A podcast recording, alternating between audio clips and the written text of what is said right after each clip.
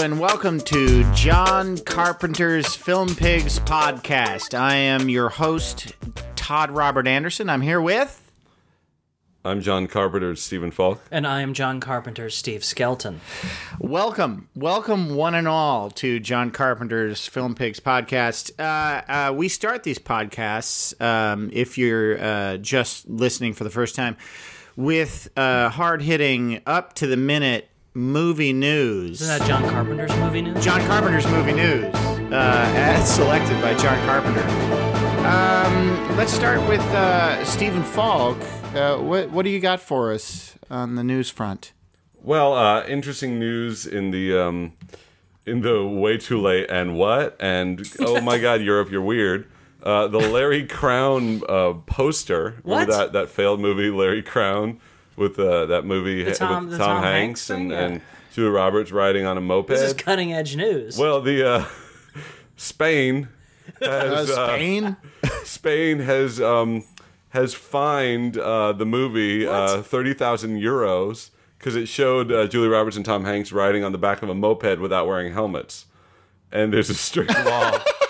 there's a strict law in in, in Spain uh, from 1985 um, banning advertising that encouraging that encourages poor driving habits. and that didn't come up until they released the movie. They no one figured that out. Yeah, and they're not wearing a moped. And you like know. thirty thousand euros, that's what, like eight million dollars US, right? That's Yeah, basically. Yeah. And uh, yeah, so So so they they paid the fine, or did they just say, "Wait, whoa, whoa, we'll just alter the posters and"? Well, it's it's the film. It's the company that's distributing it in Spain. I don't know who that is, but uh, yeah, they're gonna have to pay that fine apparently. wow. Yeah. Steve Skelton, what do you got? um I have uh, from the Entertainment Weekly reports that uh, Clint Eastwood likes Herman Cain in the GOP presidential field and no one else. Really? Yeah, he's he's a big fan of the pizza tycoon Herman Cain. He says, "I love Cain's story. He's a guy who came from nowhere and did well, obviously against heavy odds. He's a doer and a straight talker, which I don't see enough of from either party." He likes to he likes to do sexual harassment Yeah. on women who work for him. So clearly, Clint Eastwood is officially senile. I'm I'm sure once he makes the Herman Cain biopic, he'll cut out the sexual uh, harassment stuff. Yeah. As he cut out the cross-dressing stuff. It'll from be a pizzas of our J. fathers. Edgar picture. pizzas of our godfathers. Clint Eastwood pro pizza. yeah, that that uh, you know, every time I hear his political leanings, it makes me so sad because I saw him on the Daily Show the other night, and it actually made me happy. Yeah, I- yeah, it just i his presence on that show m- made me sort of. he's happy. got he's got a great presence. He has a good does. presence. He's he's very he, I mean, and he's God very bless cool. him. God bless him. I he's love very Clint, cool. but come on. Well, and he go and he goes on the Daily Show, which Yeah. uh, clearly is the opposite of his political belief. But he Right. I mean, goes at least at least he is a uh, right winger that has a sense of humor, yeah, exactly, which is unusual. yeah, Yeah. exactly. I think that's big. Uh, all right, I'm going to discuss, uh, and this is of course open for discussion. I'm going to discuss uh, the the Academy Awards uh, news story. I haven't heard anything about this. What What happened no. there? What, what's going Oh, on? see, what happened wa- is Brett Ratner Oh, auteur. auteur. uh, yeah. auteur Uh, Brett Ratner, uh, film luminary, uh, Uh, film luminary Brett Ratner stepped Yeah, down as uh, yeah as producer of the Academy Awards, Was and Eddie fired. Eddie Murphy fired, and Eddie Murphy uh, went with him. Basically said, "I'm not going to do it if Brett Ratner's not doing it because you know solidarity solidarity amongst Yeah, no, they're you know, they're close. Ho- they're- homophobes have sexual to stick weirdos. together. Yeah. Eddie Murphy, whose entire um, stand-up used to just be faggot, faggot, faggot. Seriously, if you watch Delirious or Yeah, yeah. faggot. yeah, it's like it's like every other joke yeah. is really alarming. But I, I think that the thing that's being overlooked here is uh, that Brett Ratner said rehearsal is for fags. Right. And I don't think that's true. I think rehearsal's for everyone, not just homosexuals. I think Right. everyone I think rehearsal's important. And I think that maybe if he rehearsed more with his actors for his movies, they might I don't know, they might be more resonant. It wasn't only that though. It was it was basically a critical mass, and I'm actually, I think it's a bad thing that he has been forced to resign from it. I think it's actually bad for free speech because I actually want. I want artists to feel free to go on Howard Stern and talk about the size of their balls, as he did this week, uh-huh. or how many chicks he's banged, or go on G4 and talk about how he fucked Olivia Munn before she was Asian. And uh, right, right. I you know I li- I I like that. Well, but he's a it's a- fucking douchebag. But it's also the difference, though. Is like is there's a huge difference between Howard Stern and the Academy Awards. right. Well, and I You think know- the sticking point with the Academy Awards really was the word fags. Yeah, I mean, I I, I think you should be able to say whatever you want, but uh, then people who hear what you say have the freedom to respond however they want. Right. I mean, I guess the the, the but the big lesson. Well, is I mean, as long as if there's you're gonna violence. be if you're gonna be homophobic, don't do it for the gay Super Bowl. don't offend Bruce Vilanch and, and Yeah. those crew. You're not gonna get away with it. Yeah, I, freedom of speech is, is is important, but there are repercussions to it. And I there think are- there throwing- are- I, I think throwing the word "fags" around at this point, as an adult, as opposed to a high school, like if Justin Bieber had said rehearsals for fags, Yeah. I'd be like, someone should just take him aside and well, explain to him why basically that's sounds like a 14 year old kid on Xbox Live. Yeah, but I- that's what he sounds like yeah, when he talks. I honestly can't prove it, but I do think it was more than just that. I think if it was just that, he would have been okay.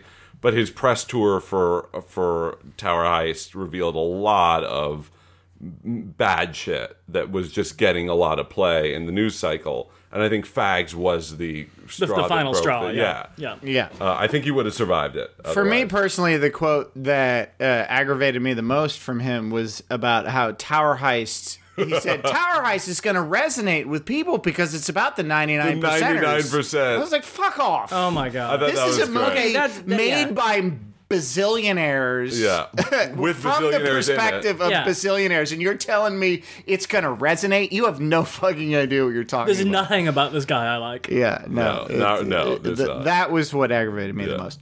Um, and just uh, uh, Tonn, uh, Slingdog, my cousin, Yeah. who will Yeah, appear later yeah. on the podcast. Oh, he's your cousin. I didn't. Re- I, I never saw knew him, the I saw him family. outside by the garbage cans. yeah, he hang. It, He likes to just root let- he for- likes to root uh, around. He's a, he's a us. recycler. Yeah, Yeah, he stole my identity like three times by digging out my financial records. Yeah. I wish he wouldn't do that. I, I've talked to him several times. How times. many Discover cards do you have now? got like It's eight. he doesn't mean anything by. It. I have a it. It's Diners just- Club card. They, really? They- yeah. It's just how it was brought up. There's nothing to do. Anyway, he he wanted me in the news segment to mention this as a consumer alert. Uh, there is a movie coming out uh, uh, this Friday, 11 11 11. I don't know when, if this is going to be posted before then or is this gonna What's be, today? Uh, Wednesday. That's Immortals Day. I'll do it tomorrow. okay, which yeah. is So what, the this will 10th? come out. So if you happen to listen Yeah. to this at the minute really it putting comes me under the out, gun here. Yeah, no, this is serious. Uh, there's a movie, a horror movie called 11 11 11 that's coming out in uh, limited release. It sounds pretty good, but it's 11 11 11. Okay. And uh, Asylum Pictures, they're a straight to video company that make these cheap, uh, really fast The knockoffs. uh, knockoff Yeah. movies. They do knockoffs. They did War of the Worlds, which was called War of the Yeah. Worlds with C. Thomas Howell, and it's endless. They're knockoff movies. They did one called 11 11 11, but instead of dashes, they used backslashes. Sure. So um, just be aware. Oh, so Tom that means- just so wants that- you to be aware. so that, means there's room for an 11 period 11 period 11. There's there's yeah, and there's a, a room for eleven asterisks, eleven asterisks, 11 hash, 11 yeah, yeah. There's Uh, there, it's all it's all open For the but, Spanish, uh, But if if you get eleven slash eleven slash eleven, you're You're not getting the you're, real you're deal. not getting you're 11. not getting you're the not full getting quality picture Yeah, that 11 dash 11 dash 11 And. Tonn wanted everyone to Oh, understand. thank that. you. good to Thanks know. Thanks for that info. right on. All right, it's time for a new segment. What? Yeah.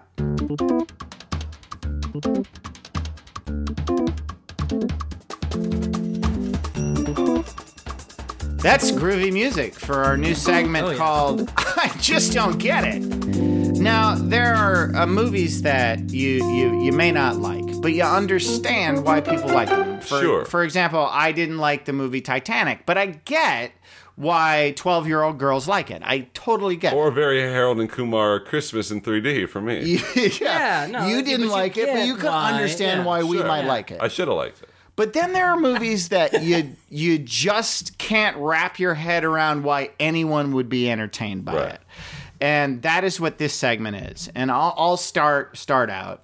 Uh, yeah, give, give us an I'll- I'll, example. I'll give you an example. My example uh, for this new segment is a movie called Paranormal Activity. um, and Paranormal Number one or Number two, one, or- I have not Okay. seen the sequels. The sequels could be wonderful. Okay. I don't know. But the first one it was obviously the fuel that created this you know box office Yeah. juggernaut This that low is the budge, franchise. This yeah. low budget, quote unquote, found footage Right. horror show, which is not new. Uh, It obviously started with the Blair Witch Project. And Blair Witch 2 probably should have taken a cue from this somehow in the future. and yeah, And gone and back in time. Yeah, instead and of got- and done in yeah. another found footage movie Yeah. instead of a big, yeah. Personally, you know, for bad entertainment movie value, I preferred Blair Witch 2 to Blair Witch. But I understood why people like Blair Witch because it was novel. Yeah. It was the first found footage Right. horror Yeah. movie. And it, you sort of could buy into, before you even saw it, the idea that it could be real. And Paranormal Activity did the same thing, which had been done, you know, by Cloverfield before that. Right. And, you know, there there have been lots of these Blair Witch knockoffs. That movie, and I and, and I understand the concept in that we all are afraid of the dark and thing doors opening and closing that we don't know who's doing it, blah blah blah blah blah. But that movie is just too and we're afraid of time date it- stamps. It's two obnoxious people for an hour and a half, for the most part, arguing with each other about why they should or shouldn't be filming what's going on, versus arguing why they should or shouldn't be leaving a house That's haunted. with a possible malevolent pol- poltergeist in Yeah. it. Right. And it, the malevolent poltergeist is such a small part of the running time. And most of it is these two assholes arguing. I just have never been able to understand why you would be entertained by that. I can posit a guess, Why? having never seen it, that um, that it is simply the gimmick of the found footage thing that they can see past, and that it, it hits onto some scary thing in their mind. That it that it, it got the fascination of the viewers. Um, that that's what, what the hook was. I guess. I mean that. I'm just actually po- I'm just that, guessing. That, that- yeah, I, I I understand that you know intellectually, but also I mean, it, it, I guess if you were just born, I suppose, and you hadn't seen Blair Witch Right. or Cloverfield or anything else, then maybe. But I, I just Your don't. newborn I, I, seeing I don't. I mean, and I don't understand it as a phenomenon. I just don't get it because and and and I I hear I hear people on podcasts and all that uh, reviewing the new movies and talking about the old one and how it really grabbed them. And one of the things that they say is it's really actually an interesting movie about a relationship. Oh, well, uh, that's you know. And I'm like, what are you talking about? It's about two complete assholes living together. Yeah, see, Not getting see along. Annie Hall, if you want to see an interesting relationship. picture. Yeah, it just it. no, I, I don't do an get it. Annie Hall and throw in a poltergeist. You got, Oh, a, you got a a picture. malevolent Yeah, that's poltergeist. picture. That's a picture. I'd see a movie called Malevolent Poltergeist. yeah, oh yeah. Sure, why not? Well, that'll probably Well, come out good with one. that. Steve Skelton, what do you got? Um, my I just don't get it is uh 300. Which was, you know, the big hit at the time, and it it sent Zack Snyder down his endless uh, slow mo, fast mo, effects mo hole of uh, director tricks, and I I, I remember And made that actor star, that Irishy actor. yeah, yeah, the butler was that Gerard, Gerard Butler. Yeah, right? yeah, yeah. But um, I mean, the, the thing that that I just don't I just don't get about it is everybody like swooned over um like the action in the movie and how great the action was. And I remember sitting in the theater seeing you know the slow mo, fast mo, seeing not very well coordinated combat sequences not very interesting action that was being played with but with director tricks and- Yeah. as opposed to giving me an actual battle that was exciting and had some stakes that I was interested in and and characters that were so flat and one-dimensional and just uninteresting Right. aside you know from their glorious abs that there was uh, there was I, I there was nothing there to, to latch on to if, if Uh, the only, the only. I mean, I totally agree with you. I don't get it either. The only thing I could think of is the rose-colored glasses have just not come off. In that, you know, I was excited to see that movie because of the marketing. I was like, here's you know a bl- R-rated bloody battle. Yeah, I mean, so was I. sorcery. Well, not sorcery, but just swordy. but but but, there like, was but sorcery like a, but, sort but of. no, in but not but like a, but it was like a like a highly stylized period piece. yeah, Um, because it was the comic, the Frank Miller comic, and it looked like Sin. It looked like Sin Well, it's City. the same Frank Miller you comic know, book, so, it was like Sin City, but with guys just tearing people's heads Yeah, off. I mean, I got each like other and- I went to see it, and I get going to see it, but I don't get liking it. I Yeah. guess. That's what I'm saying. It's flat. It's just a flat. Maybe it's movie. just for people who hate Persians. yeah. Well, there you go. yeah. Uh, mine is a little movie uh, from 2002 called Moulin Rouge. and and uh, this immediately came to mind when uh, when I was um, put the topic was put forward because I remember I saw it with um, uh, my ex and my sister in, in a movie theater, and after every like song and dance number. People were standing up and applauding, and the three of us were an island of silence and confusion to the point where I literally thought that it was a joke. Like I was being punked somehow. It was when punked was on the air, and I was looking around for Ashton Kutcher. It was very. And the three of us, and it, if it, if my sister had loved it or Max had loved it, but all of us, and then everyone else loved it.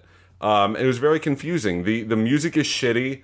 It's not. It's not even period music. It's like the first song is like Nirvana. the first half hour of that movie is just a headache. It's it's, It's the just a the headache. cutting is so frenetic and confusing and convoluted.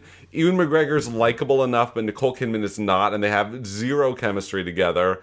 J- John Leguizamo made a made a ridiculous. Uh, he played the the what's this guy the um, the midget uh, painter uh, to Toulouse-Lautrec. He was terrible. Um, and I actually read a little bit about Cat Stevens would not license Father and Son, which was going to be the first musical number. That very slow song. It's not time to make a change. Yeah. Which is a scene between Christian and his father in his father's office, and all the father's employees were supposed to join along in the chorus. What? Which uh, which would have I, which would have confused me way further, but uh, god damn it, he wouldn't let him use it, which is which is good on yeah, him. I, I, yeah. anyway, I that movie is confounding to me.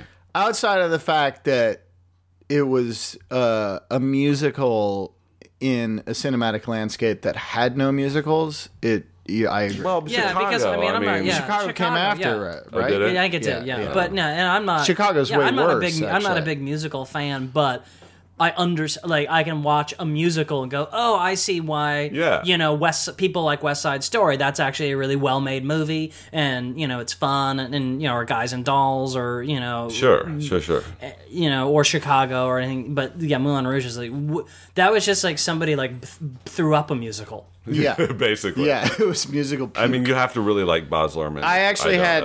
I had the same uh, sort of experience you did uh, when my father-in-law took my wife and I to see the L.A. production of the musical version of The Producers in the theater, Oh, where it was Was it Jason where My father-in-law and me and my wife, yeah, Jason Alexander and Martin Short. And the three of us are sitting there, and the theater the whole time is erupting during this fucking three hour bore fest. Like, oh, no. Ah, ah. and we were going, looking at each other like, what are they seeing? I mean, it was it was a painful mess to the point where there was one scene where Martin Short and Jason Alexander got lost, couldn't remember their lines, looked at each other, and just started laughing Good God. and everybody was like, "Yay!" And I was like, "You're applauding actors we who've should we should leave the forgotten show where they are and go rent the producers. yeah, yeah, oh. God, great movie. All right, it's time for John Carpenter's theme. Burn, Hollywood, burn. I smell a riot going on. First they're guilty, now they're John it'll take a Carpenter's theme one to move me. is Get the hell away from films of John Carpenter. Oh, that was I- unexpected. I- I- yeah, you wouldn't expect that. I am going to take you uh, through an audible journey through uh, Audible. uh, audible journey through John Carpenter's uh, career in movies. Okay, Is Um, and O- I'm hoping- O-U-G-H-T? I guess so. And when I say I'm taking you, I mean you, Steve, and you, Steve. Oh. Okay. And uh, any other listeners named Steve, you are also part of this. But if you're not named Steve, just listen. Is there a You- you charge can't for this opinions. journey? No, there's no charge. Oh. There's no charge. You're just welcome. So I'm. Uh, I'll start with a brief bio, but when I get into the the movies, I, I'm hoping any ones that you've seen, you'll chime in and say what you think, uh, or just let me talk, whatever.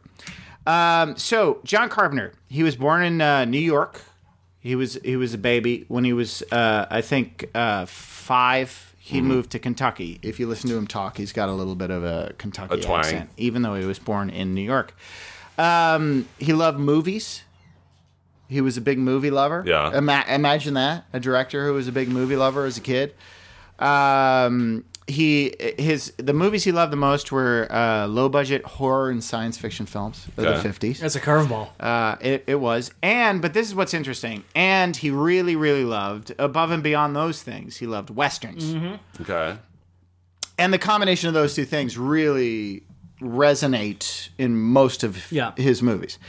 Um, he made a lot of eight millimeter movies when he was a kid, before he was even in high school, and then he won a lot of awards when he was in college, making short films and all that stuff.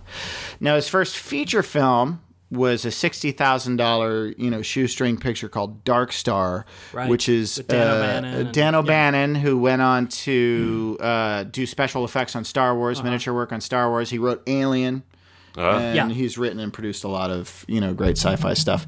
Um, Dark Star is a satirical uh, sci-fi movie about two guys who are in a tiny spaceship that has bombs on it, and their job is to blow up planets that are in the way of intergalactic uh, trade. Trade? routes. Like trade routes or Yeah. yeah. So, instead of just going around it. Yeah, and then and they have and they have a bomb that isn't. The bombs are intelligent, and one decides it wants to blow up. Right. and it's they try it- to convince yeah, it not to blow up. It's a it's a riff on 2001, really. Uh, but it, it is it is funny, and you know, given how little money they had, it it is sort of impressive and entertaining. Uh, and then the next movie he made a after that was called Assault on Precinct 13. Mm-hmm. Uh, and here's one where you really see the Western influence. Um, The standoff, it- it- the- it's a yeah. standoff movie. It also uh, that movie f- feels very influenced by uh, Night of the Living Dead to me because the gangsters. Oh, yeah, even though I- you I- see the yeah, I gang, see I mean it. It's it, it resonated with me as a kid because it was the first movie I ever saw where in the first ten minutes of the movie uh, a kid is killed. Who's in that one? Uh, no, nobody famous. okay. Um, um, the acting is really good in it, but it, it, it's nobody famous. But the, the gangsters kill a kid uh, within the first ten minutes of the movie to sort of set up how awful they are. Right. And then it's you know the main characters in this police uh, station that's about to be shut down, and they wind up under siege. Oh yeah, gangsters. yeah. I've seen this movie. yeah, you thought it was slow when I showed it to Yep. you Yeah. um, but I, I really like it. Um, and it's sort of unlike a lot of stuff. I mean, uh, my main the reason why I like John Carpenter so much, outside of I'm a dork and he does sort of dorky things, is the his tone, you know, and his pacing are unlike anybody else's. And They're really, you know, the, to bring the western to to mash up those two kind of tones, the western and the the sci-fi movie, is something that you know hadn't been done and still hasn't been done. Probably Well, because most of his been- movies Western haven't done sci-fi's well. been done since, but uh, well, yeah, but was- not. I mean, but the tones of his Buckaroo movies are Banzai. very specific. I mean, for the most part, yeah, Buckaroo Banzai is a good example. But for the most part, you know, his movies, and I think they still resonate and inspire filmmakers because they are different and they still, as old as they've gotten at this point, still feel very original if you haven't seen them before.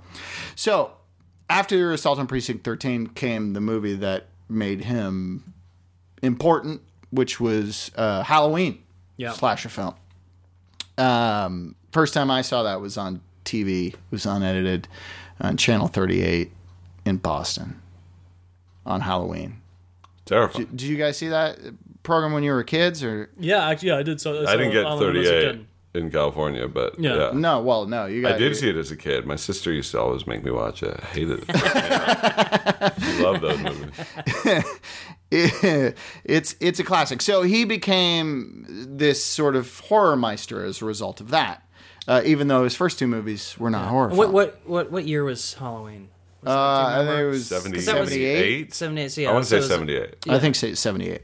Um, then his next two The movies. The internet will correct us. His next two movies uh, were not theatrical movies. He did two TV movies. Uh, one was a Hitchcock homage called uh, Somebody's Watching Me. Um, and in the 70s, there was sort of this um, awesome, ki- uh, you know, renaissance of TV movies. It, it became a tentpole for networks. The you know, Yeah, Sunday yeah. night TV movie, Right, right, right. uh, Oh, which yeah, doesn't yeah. exist anymore. But they were competing with Hollywood's movies. Um, by doing their own movies that they aired on Sunday Right. nights and stuff. So and and there were a lot of horror ones. There was uh, the trilogy of terror, which is a famous one, um, and there there were a bunch of them. He did one, uh, and it was this uh, rear window type of deal, and it's it's pretty good, but it's not you know it's not it doesn't have that John Carpenter stamp that a lot of his movies have. And then he did uh, another TV movie, a, a epic three hour TV movie uh, that started his relationship with Kurt Russell, um, and it was called Elvis, Okay. and it was about Elvis. Weird. And Kurt Russell played Elvis. Yeah. And uh, I had n- it it only was released on DVD last year for the first time. Um, and Hmm. Did he play I, him again in 3,000 Miles to Graceland? Or was he played an Elvis impersonator Yeah, in oh, 3000 interesting. Miles to Graceland. Um 3000 Miles to Graceland was more, you know, the Kurt Russell that is popular, the Tango and Cash, Yeah. bombastic, Right. funny guy. Um, uh, I love Kurt Russell. I really do. Um, but if you watch this movie, and you, I, I'm not necessarily recommending it, but if you're a John Carpenter completist and you want to see, uh, you know, something he did that was completely different, Elvis, uh, the, It's your bag. The, it- it, it really is, and it's it's a very well made TV movie. Uh, not to belittle TV movies by calling it a TV movie, but it definitely has, you know, there's the commercial breaks and the certain, you know, beats that they have to hit and all that stuff. But it's it's really well made, um, and Kurt Russell's really good as Elvis. I thought. I mean, the movie doesn't really delve into the darkness that I think Elvis had. I don't know that anybody's done that because he died kind of poorly. Um, it's more of a, a love affair with Elvis. The this movie. I mean, it you know deals with certain melodramatic elements of his life, of course, but you know it doesn't really get dark. But it it's a good TV movie.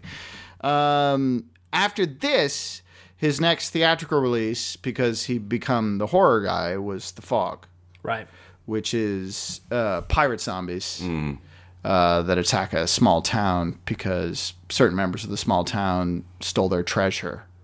Yeah, you don't want to do that to his pirate ghost. You shouldn't steal. Don't steal uh, pirate ghost uh, treasure. Pirate, pirate yeah, treasure. come on. I mean, that's really that kind of goes without saying.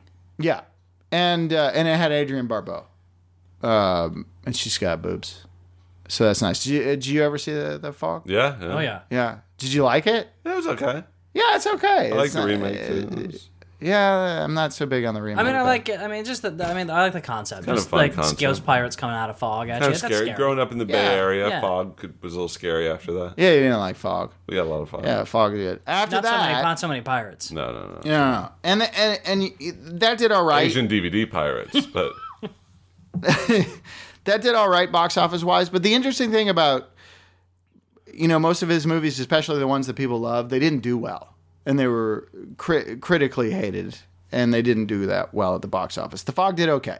And his next movie after The Fog was his first theatrical film with Kurt Russell, which was called Escape from New York. Escape York. from New York. and it's a dystopian future. New York is a prison, and Kurt Russell has to go in and rescue the president, Donald Pleasence. who's uh, crashed uh, in the prison that is Manhattan. it's very dangerous. It's very da- he had to go in. It's very dangerous. He has to deal with uh, uh, you know Isaac Hayes, Hayes, yeah. who's a soul singer, and And he had uh, eye problems. He had eye problems. it's very dangerous. Weird name. weird, weird name. T-shirt, like a cut-off he T-shirt. was yeah he had a he had strange religious beliefs there was a lot of Did he have stuff some going sort of on satchel around his he had a yeah i think he had a, like, like, a cross leather satchel? Couldn't couldn't find a razor. yeah yeah, and this uh this is one of those movies i saw in high school that blew my mind on the b movie level because you know growing up in a small town i didn't see a lot of b movies Yeah. um until, You until hadn't seen Warriors? Because that, that this movie I saw- reminds me a lot of Warriors. Yeah. yeah, I saw Warriors after I saw Okay. Escape from New York. Yeah, But I think I, think I, saw agree. Warriors out. They're- I think New they're- York I saw before. Uh, They're Warriors. tonally s- similar. So very, yeah. Yeah. Definitely. Um, but Escape from New York has something Warriors doesn't, and that is the Kurt Russell, you know, the Western hero, the sort of anti-hero. Well, but he's also and Russell is the- like I mean he's holding so, it up. He's so like a pitch perfect B actor. Like he knows exactly what he's doing as an actor at any at any moment in I mean that and in the later Well, I- stuff and and it, and it makes him so much fun to watch him run around in his costume and chewing the scenery and shooting people. But he also, I mean, you know, Kurt Russell. I think, you know, the, I think a lot of people sell him sh- short because of the Snake Plissken stuff and the Tango I'm not saying he's a bad stuff. actor. I think but he's he a good knows actor, when he's but- doing that what I- stuff. no, I'm actually saying. I mean, that's doing- that's actually yeah. a compliment because there's a lot of you know big name A-list actors that you know could never pull off a B movie the way Russell does. That, Right. that they're too self conscious about their own Yes, performances. like Kevin Costner Yeah. could never pull it off well. Yeah. because he thinks he's a A-list even when he's making B-list, Yeah. like Waterworld or Postman. yeah, exactly. Right, and right. Russell knows he can, he can make these those adjustments uh, so perfectly. Yeah. So then, after Escape from New York, John Carpenter made John Carpenter's The Thing, which is a remake of The Oh, Thing so from Another good. World, which is, you know, Just The 50s. remade. I mean, we don't even need to talk about that. Everybody loves Thing that is movie. Yeah. After that, he did a Stephen King adaptation called Christine. Christine, right? Um, the S- Stephen King adaptations, for the most part, are awful. Yes. Except for the Frank Darabont ones, most of which aren't horror movies. But I really Well- liked Christine. The, yeah, but the the successful ones n- normally aren't the horror ones. Right. yeah. They're more thrillers. Like The Shining was sort of not Oh, quite was- a horror. Yeah. Eh. Uh, Stand by Me was not a horror. Right. The Frank Darabont ones were not horror. Misery is more of a thriller. Stephen King, that's a whole different. But subject. Christine was a horror movie. It's Yeah. a supernatural horror Yeah. movie Yeah. about a killer car, Yeah. and it's actually good. Uh, it's an entertaining movie. After that, he made Starman, yes, Love which Starman. is Oscar uh, nominated. Yeah. for, Yeah. uh, Jeff Bridges. Yeah. Yeah, exactly. And Jeff Bridges is so. I just rewatched I'm wondering that if movie. that is that is like the biggest budget he's ever had. It was probably for Starman. Do you think? No, probably some later. Probably like I think he had more money later. Uh, it wasn't a huge budget. No, it wasn't. uh, But it was. His, no. I mean, I think, but it wasn't. It was his biggest movie, though. I think his biggest budgeted movie was probably. Well, we'll get to that. good. good yeah. Um, but anyway, Starman's great. Jeff Starman. Bridges is Great. amazing in it. I mean, Jeff Bridges is. Uh, it's a movie built. I mean, it's got special effects. The special effects are not great in Starman. I don't think. No. But Jeff For the- for the Bridges time, they is the good. For the time, they special were effect. They were is Tron the special level. Yeah. effect. He's so good in that. so movie. good. Um, You know, it's and a- Karen a Allen hard is, role. and Karen Such a Allen is great in yeah, it. Karen Allen's great. Wonderful. And then after that, Dead Deer's great. Right. And then after that, he did another studio picture called Big Trouble in Little China with Love Kurt Russell, Trouble. which the critics hated and it bombed. People love it now, Yeah. but it didn't do I've well. always loved that movie. And he had a lot of Since I trouble. first saw it. He had a lot of trouble with what he wanted to do versus what they would let him Right. do. So there was a lot of butting heads with Right, John right, Carpenter right. and the studio head. So after that, he fin- got his movies financed on his own for a couple Like of Woody movies. Allen. Right. He did the movie called Prince of Darkness nice. which is about demons in a basement. Uh, Um, and that you know, it's not a great demons. movie, but i if you like That'll fucking like be resale value. demon zombie movies with a homeless Alice Cooper who's creepy, you could do a lot worse. Yeah. You could do a lot worse. I, it, it's an entertaining B picture. And then he made, you know, my favorite John Carpenter B movie, They Live, oh, of course, yeah. with Rowdy Roddy Piper. Love it. It's it's just the so good. best fist fight in cinema. Ever. It's Put on the sunglasses. Long. Put on the glasses. you know, you can only see aliens if you wear the glasses, so put on the glasses. No, I, will- I I will won't. not. I will not. fight you instead. They don't look good on You're my being frame. ridiculous. I'm Keith David. I'm Rowdy Roddy Piper. I will not put on the glasses. You better find some place to hide and hope no one ever finds Find you. So he did those two, um, and they both bombed. Goddamn Shane. Fucking, they bombed. I saw They Live in the theater, which was the first um, movie of his that I actually saw in the theater. So that was my first cinematic, real cinematic experience with him, and I, I loved it. Right up to the last Yeah. frame. Where Oh, the, yeah. the alien is fucking the chick, and they shut off the satellite feed, and he's she's like, Yeah. "What's the matter, What's the baby?" Uh, it's quite good. Great. Um, after that, he went back to the studio and he became a director for hire on a Chevy Chase vehicle called Memoirs of an Invisible Man, Oh, which really? probably had a larger budget than didn't that. Yeah, that probably did. Yeah, sadly enough. The the interesting thing about Memoirs of an Invisible Man, it's a it's not as bad as everybody said it was back when it came out, and it's basically a forgotten picture.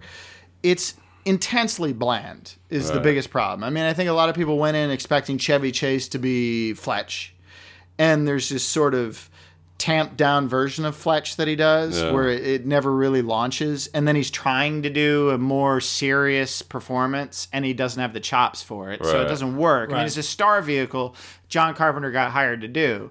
It, it looks good. The effects are good, mm-hmm. really good. Um, even for now, the Invisible Man effects are, are really good. So I, I, I take that as an example of because if you don't like John Carpenter, you don't like his tone, and you think, well, he only does one thing. That's not true. Right. I mean, he can do these other things. He just that when he does these things that have this weird tone, it's a choice. It's a choice. Um, after that, um, he uh, went back to TV and made a movie called Body Bags, which is a horror anthology. Um, three stories, one in which uh, One- uh, one bag for Robert story. Robert Carradine is a crazy douchebag killer, and the next one, Stacy Keach is a crazy douchebag with bad hair that eats his brain or something, and then the third one is I think Mark Hamill's like a crazy douchebag who buries bodies in his yard or something. All right. Uh, it's a horror anthology. It was all right. And John Carpenter himself played the sort of crypt keeper role, where he's just Yeah. in between stories being funny. Excuse me. Um, after that, one of my favorite John Carpenter movies, uh, In the Mouth of Madness, Ah, yes. with Sam Is Neill. is H.P. Lovecrafty? Yeah, uh, it's H.P. Lovecraft. It's sort of a homage to H.P. Lovecraft and a, a parody of Stephen King. Um, Yeah, kinda. uh, and uh, it, it's just about a guy in a descent of madness, and it's not clear whether it's his own or the world, and you don't know. And he never says. I just remember, which I appreciate. I just remember Sam Neill being chased down the hallway by all the monster heads. Yeah, yeah, that's good. Uh, you know, it's it's if you haven't seen it, it's definitely worth a watch. It's it's fun. Uh, after that, he did it his uh, next remake uh, after the thing, which was Village of the Damned with Christopher Reeve. Oh, that's right. It was Christopher That was just on TV the other day. Yeah, it's not a good movie. No, Uh, it's not. Christopher Reeves. And it was, Kirstie it was his last and, uh, standing performance, his last Yeah. performance before the accident. Um, Christopher Reeves is very good in this movie. Um, the movie doesn't work, I think, mostly because it's shot in color. And Yeah, it's really bright. it's really bright. and not at and, all scary. And the blonde evil children look ridiculous in color. And black and white, the fact that they were all blonde Made sort scary, of works yeah. Made him more ghost but like. but more, it, with a bunch of kids with bleached wigs on their heads, it's just not uh, very scary. That said, there's a lot of great gore in it. So you know, if you're a gore hound, you can see some fun gore. Uh, after that came this his uh, I think his only yeah his only sequel, uh, his own sequel that he directed. You know, to a movie which was Escape from L.A right. uh, which is very silly. When I first saw it, I saw it in LA. I saw it at the Mann Chinese Yeah. Theater. I was super excited about it. I hated it.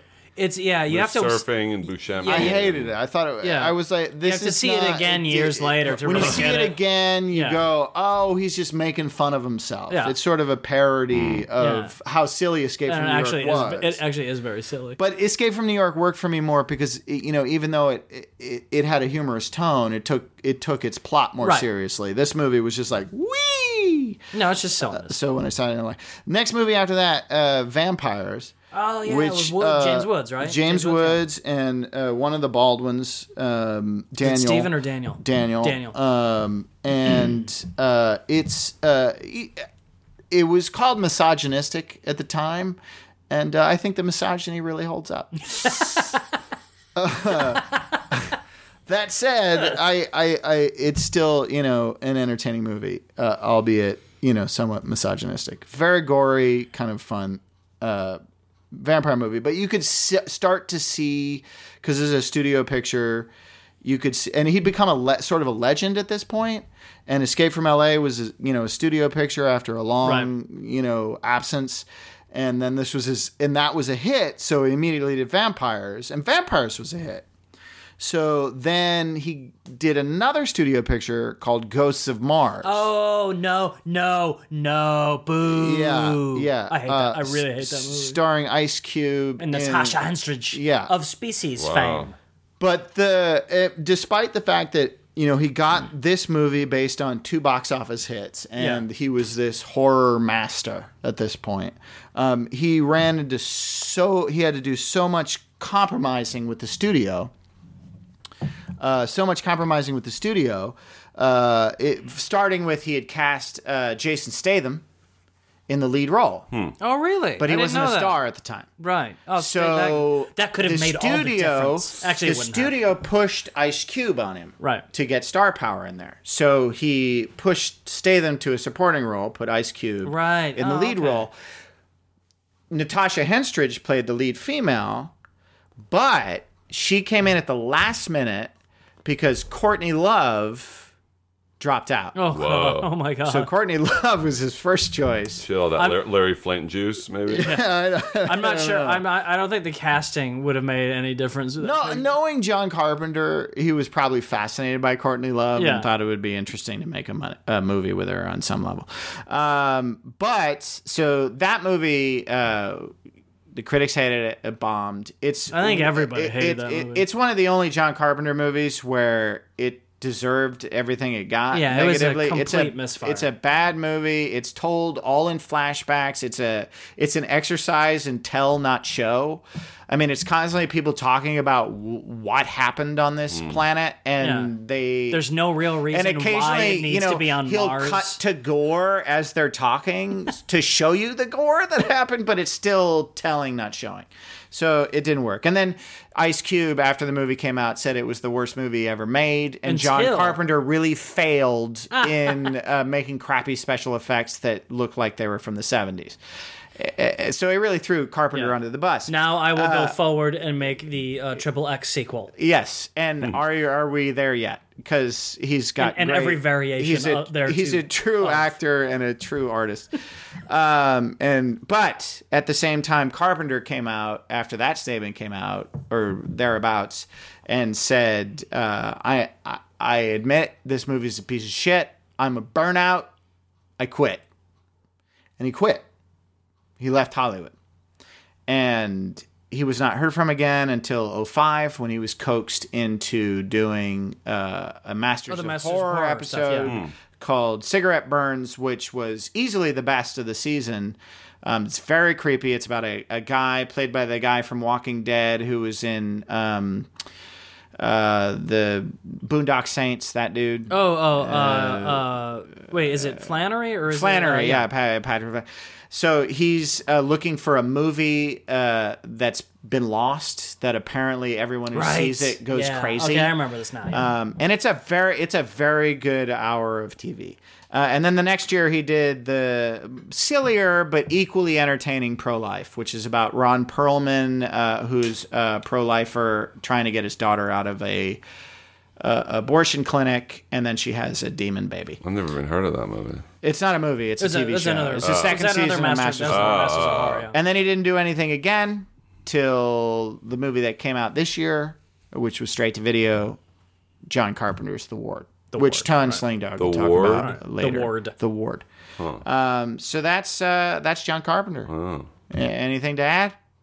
I love John Carpenter, except I for do. Ghost of Mars, really. Yeah. What about you? Uh, I I don't have strong feelings. I like some of his movies. I, I'm glad you're here. Um, uh, moving on uh, to our next segment, we Oh, that's uh, it. You we don't have need- a wrap up. No, well, I've got more to He was- come. he was counting on but you they're the in other up. segments. I was hoping that you would wrap it up, but you Oh, I don't have a No, wrap. you I don't. failed. I'm not. A, I'm, I didn't mean to fail you. I'm just not a giant John No, no, Carpenter no, no. fan. Oh, this this this wrap up was our Ghosts of Mars. Yeah, it Oh, was okay. terrible. We're No, there's more. There's more to come, but it's it's peppered. It's peppered in the rest of the podcast. So uh, we're going to the cart room. It's time to put someone on trial.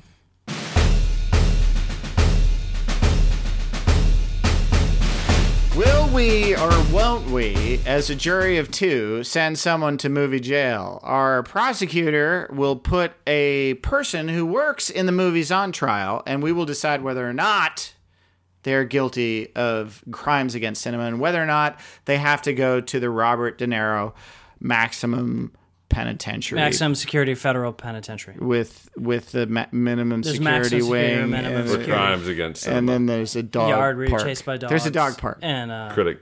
yard, Critic dog park. Uh, let's go, Skelton. What do you got? uh, Your Honor, if it please the court, This English film director was born in 1937 and has been a household name since the mid 70s, whose early career established him as a, direct, as a director capable of creating vibrant worlds for his characters to inhabit. I'm speaking, of course, of Ridley Scott. Oh, he's that old? Yeah, he's he's like yeah, he's Jesus. old. I didn't know he was, How old he was is he? 73. He's in his 70, 73. yeah. 73? Yeah. Um, now, Doesn't look it. no, no, no. He looks great, but I have some problems with his movies. Uh, uh, now, you say that about a lot of people in Hollywood. Don't look it. Bad movie. Now- Looks great. Alien, Alien is a classic example of his melding a believable future world, the working class spacecraft of the Nostromo, Yeah. uh, and the terrifying bio- biomechanized world of the, Mm-hmm. the alien xenomorphs. Um, his interpretation of a future that was dirty and blue collar instead of pristine and shiny, let the audience feel as though the spacecraft was a real functioning thing and a function, real Right. functioning world instead of a collection of movie sets. Yeah. That, was, that was a you know that that that The was part of his vision. Yeah, and- yeah. Well, everybody was was working class. They Yeah. were and they were constantly fixing the stuff around them. It was dirty Right. and very visceral.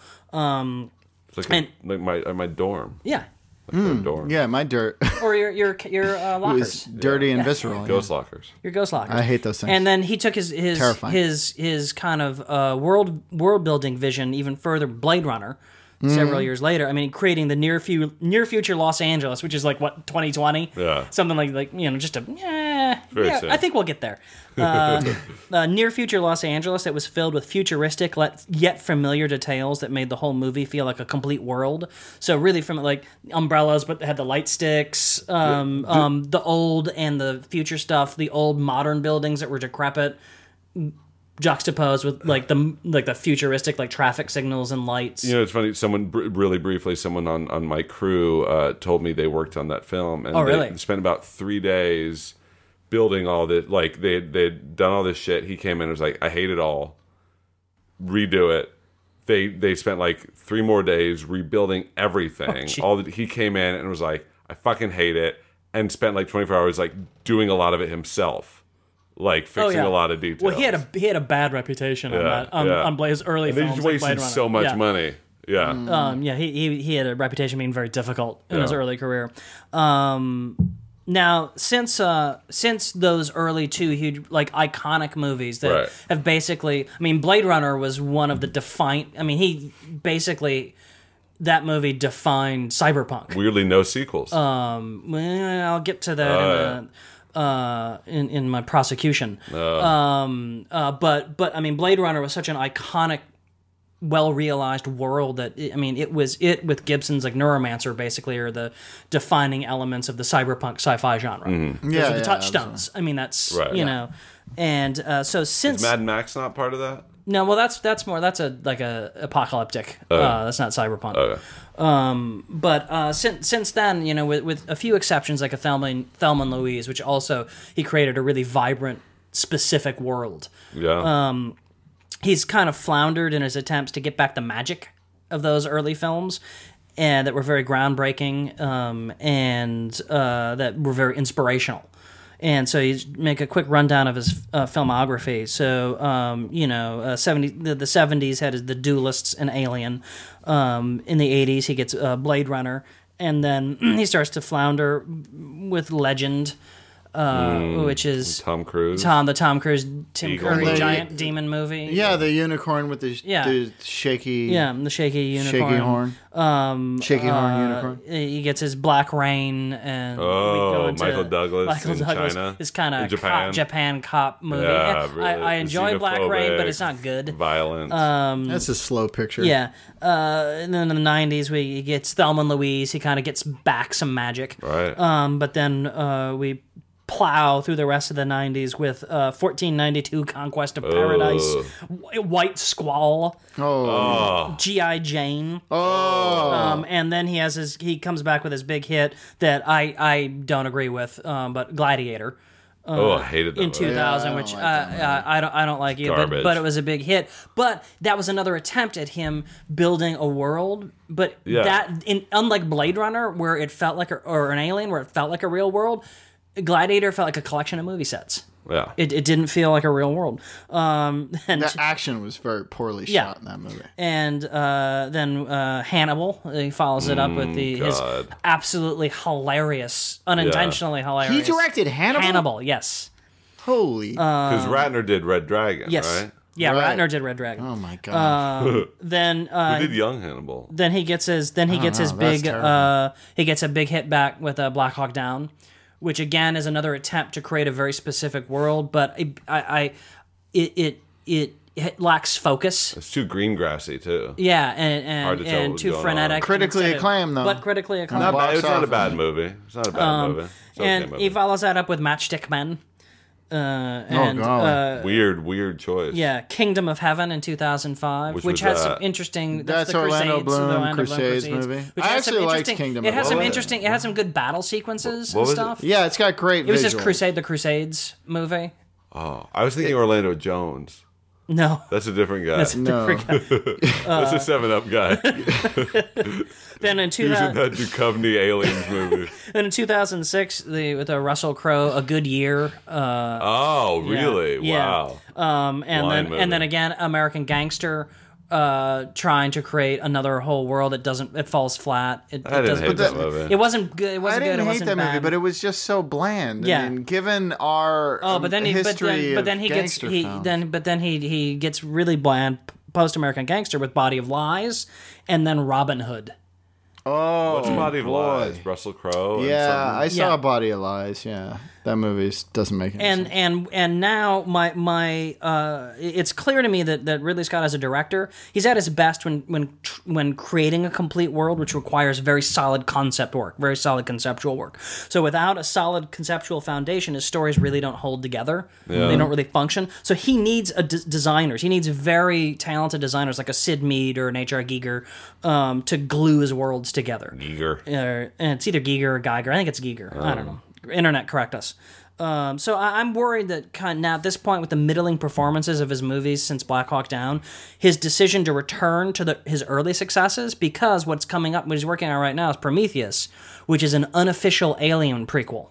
Oh. So it's supposed to be unofficially about the story of the space jockeys. Oh. okay. right, right, right. Um, and then he's rumored to be following that up with a Blade Runner prequel What was Sigourney Weaver's name in that movie?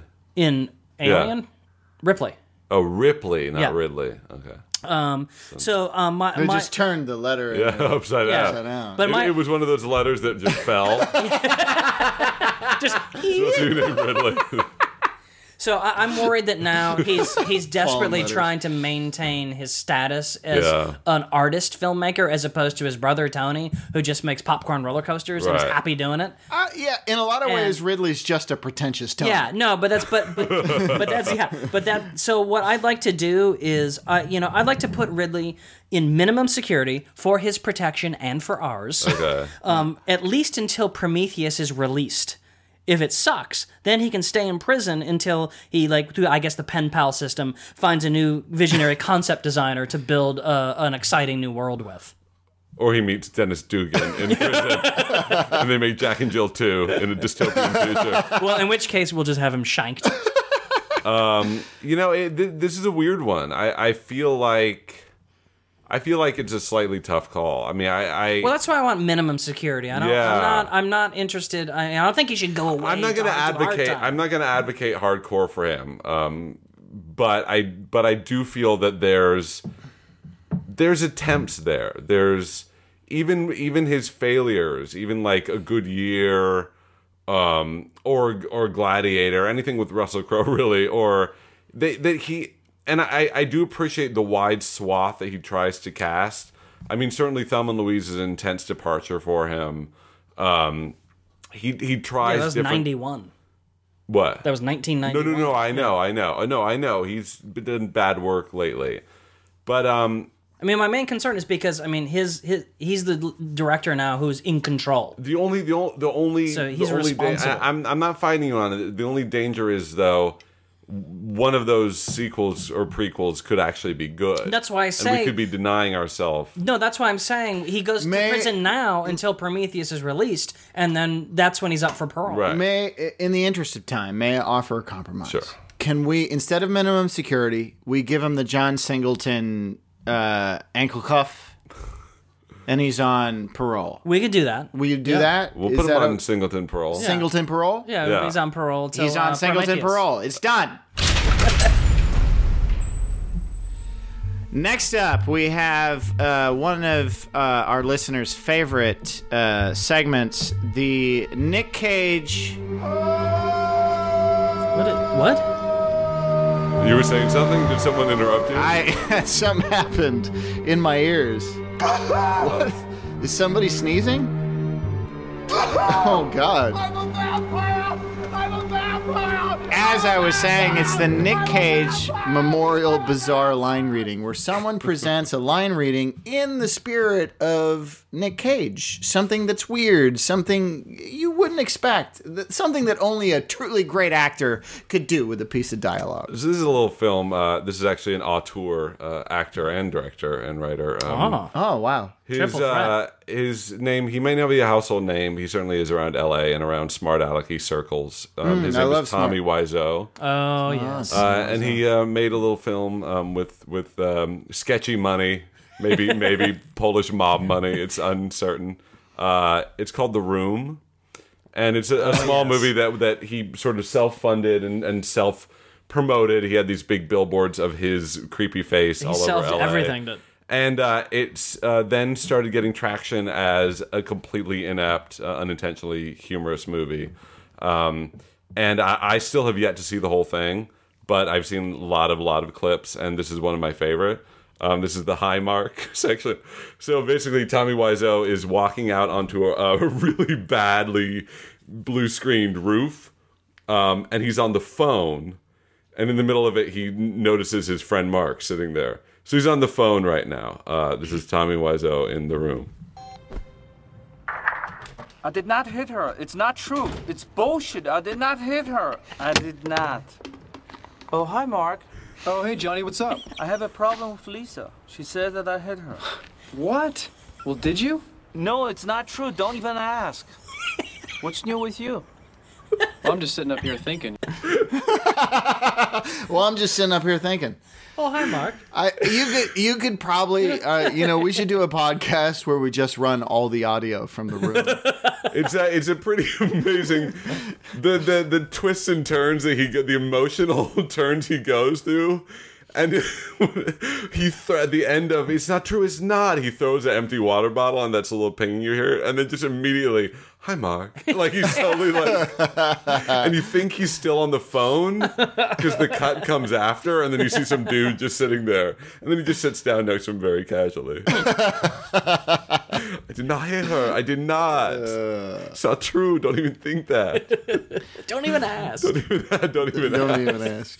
How are you doing? It's pretty brilliant. Anyway, if you haven't seen the room, it's it's turned into a big sort of cult thing. And it's on DVD. It now, is, yeah. They, you and they can play it around college college towns, and and uh, and people go like Rocky Horror and repeat lines and throw things. And played at the Sunset Five quite a bit, yeah, and it's, it's, which is closing. it's turning into Sunset a Five uh, is going away. Sundance. Oh, I didn't know that. yeah. Uh, oh, what is that? Oh, oh, it's. uh Let me go get Tonn. Yeah, tell him to hurry. Tell him not to dig in my trash Yeah, anymore. get out of the garbage. Hey guys, it's me, Tonn. Hey, what's up with your garbage? Don't even ask. There's not a lot of there's not a lot of stuff Yeah, in your garbage. I- I knew you were There's not a lot of good Just takeaways in your it, garbage. Anyway, uh, I'm Tonn. Uh,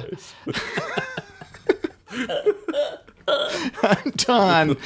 um, uh, in honor of uh, the John Carpenter's Film Pigs podcast, I, I watched John Carpenter's The Ward, his straight to video movie that came out uh, this year, 2011. Uh, the Ward is a uh, hospital picture, uh, straight to video hospital picture. There's a lot of those out there. Um, uh, a lot of times, horror hospital pictures involve uh, hospitals in which there's nobody working there except for two people, and there are only two patients, and that's what makes it creepy, I guess. And cheap. I've never and cheap, and I've never been in a hospital the like that before, so it's hard for me to relate. This is another one of those movies. However, I will say this about it. It is probably the best of all the straight to video uh, creepy, hospital, hospital movies. pictures. why you would want to make another one is beyond me. But uh, it was nice to see John Carpenter working again. At least there's a lot of his uh, in in his Halloween um, picture. There's a lot of you know Mike Myers in the background, and someone Yeah. passes by, and you see him, and you go, oh, "He's in the background," and then they walk by again, and he's gone. There's a lot of that in this movie, except he replaces people with CGI ghost hands. Oh no. Um, and like jazz hands? and the visuals are actually, you know, you go, oh, that's cool, but it's not scary. Um, and I, I would say yes, John Carpenter, make more movies, just don't do any more creepy. Who's in the picture, pictures. Tom? Uh, I don't know, a bunch of people. Well, Tom, that was good. Well yeah, done. thanks. Should you- I go get Todd? Yeah, Yeah, but, done. but if you're gonna dig in any of my trash, dig in the green. That's all wood chips and and shaving. Oh, you guys got wood chips? I'm out.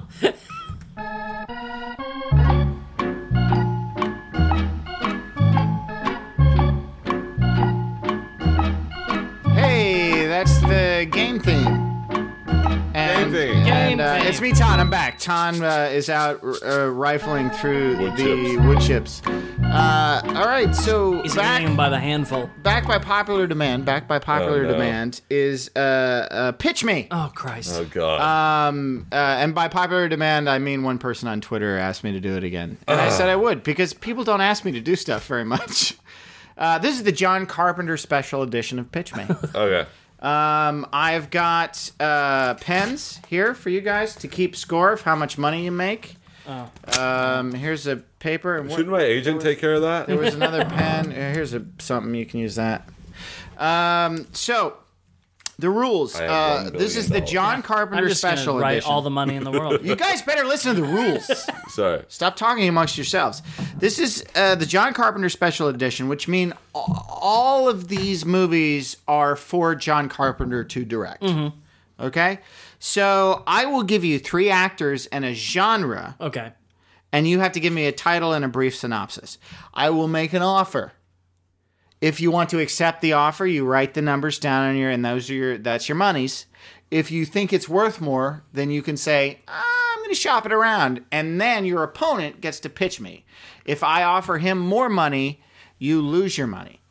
If I don't offer him more money, then your script becomes very your idea becomes very important and you get a million dollars for it. Okay? All right. Um, so, uh, I will start with Steve Falk. Um, you're each going to get uh, four shots at this. Okay. All right. So, Steve Falk, Yes. uh, your three actors are Justin Bieber, Kurt Russell, and Goldie Hawn. The genre is science fiction, Okay. as directed by John Carpenter. Uh, and I have to give you what? I'm sorry. You have to give me a uh, a title and a brief synopsis of the picture. Okay, and it's Bieber. Bieber, Yeah. Russell, Okay. Hawn, Han. as in Goldie, Goldie Hawn. Oh, Goldie Hawn. I thought. Sorry, I think it Whoopi Goldberg.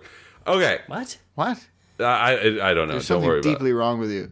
it's uh so uh my movie's called uh uh John Carpenter's The Bad Son. Ooh. And uh Goldie Hawn and um and Kurt Russell um play uh parents. It's actually a picture movie, uh, a, a period picture. It's in the 80s. And um and Justin Bieber uh, so they're they're a couple and they've decided to live their life uh, childless. And one day, um, Justin Bieber shows up at their their door, um, saying, "I'm, home from college," and uh, Goldie Hawn and Kurt Russell are like, "We don't have a kid."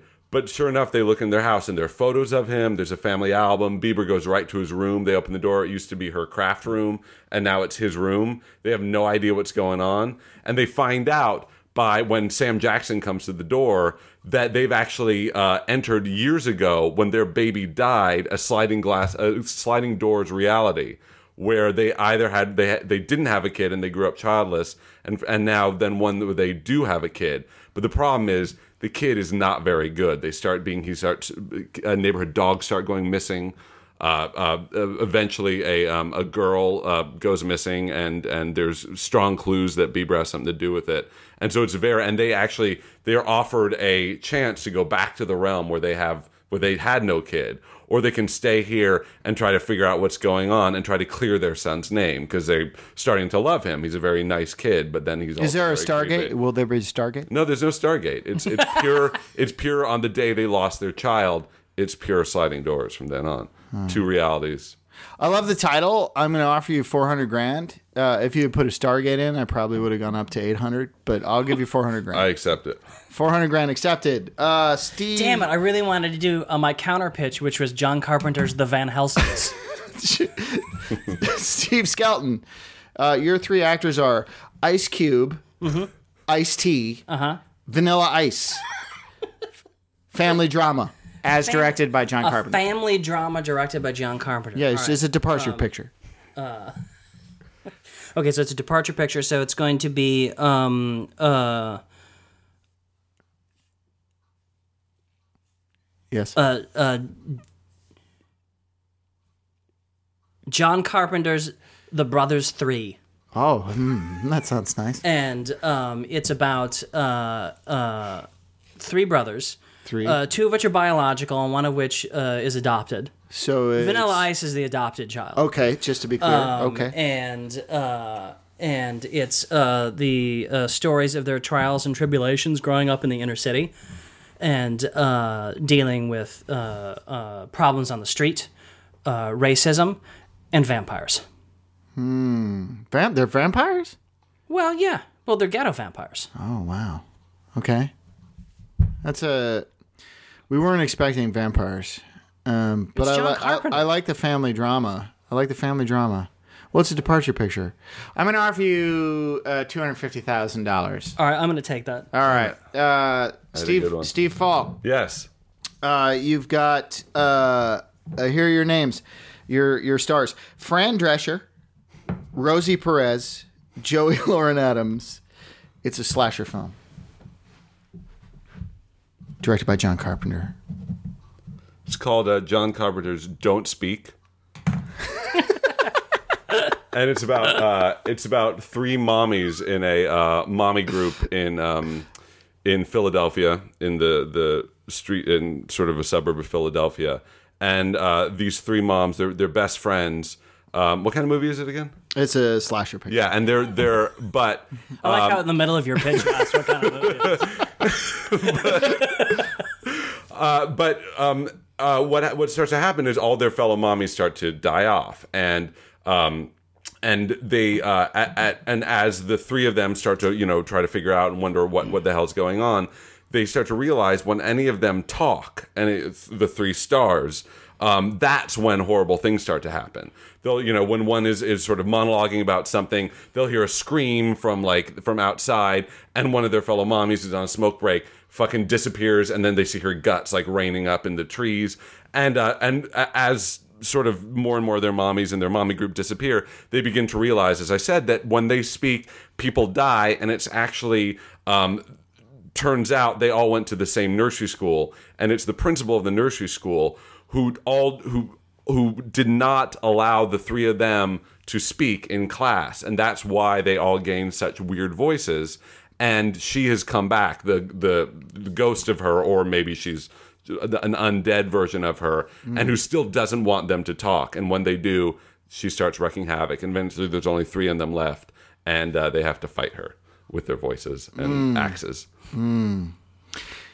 You are uh, an amazing talent, and I feel threatened by you. Uh, I will option your script for fourteen dollars. Uh, I'm gonna I'm gonna shop it elsewhere. All right, what do you got? All right, give me Uh, the- Fran give me- Drescher, Rosie Perez, Joey Lauren Adams slasher film. Wait, who who the give the cast again? You mumble. Fran Drescher, Rosie Perez, Right, and- Joey Lauren Adams.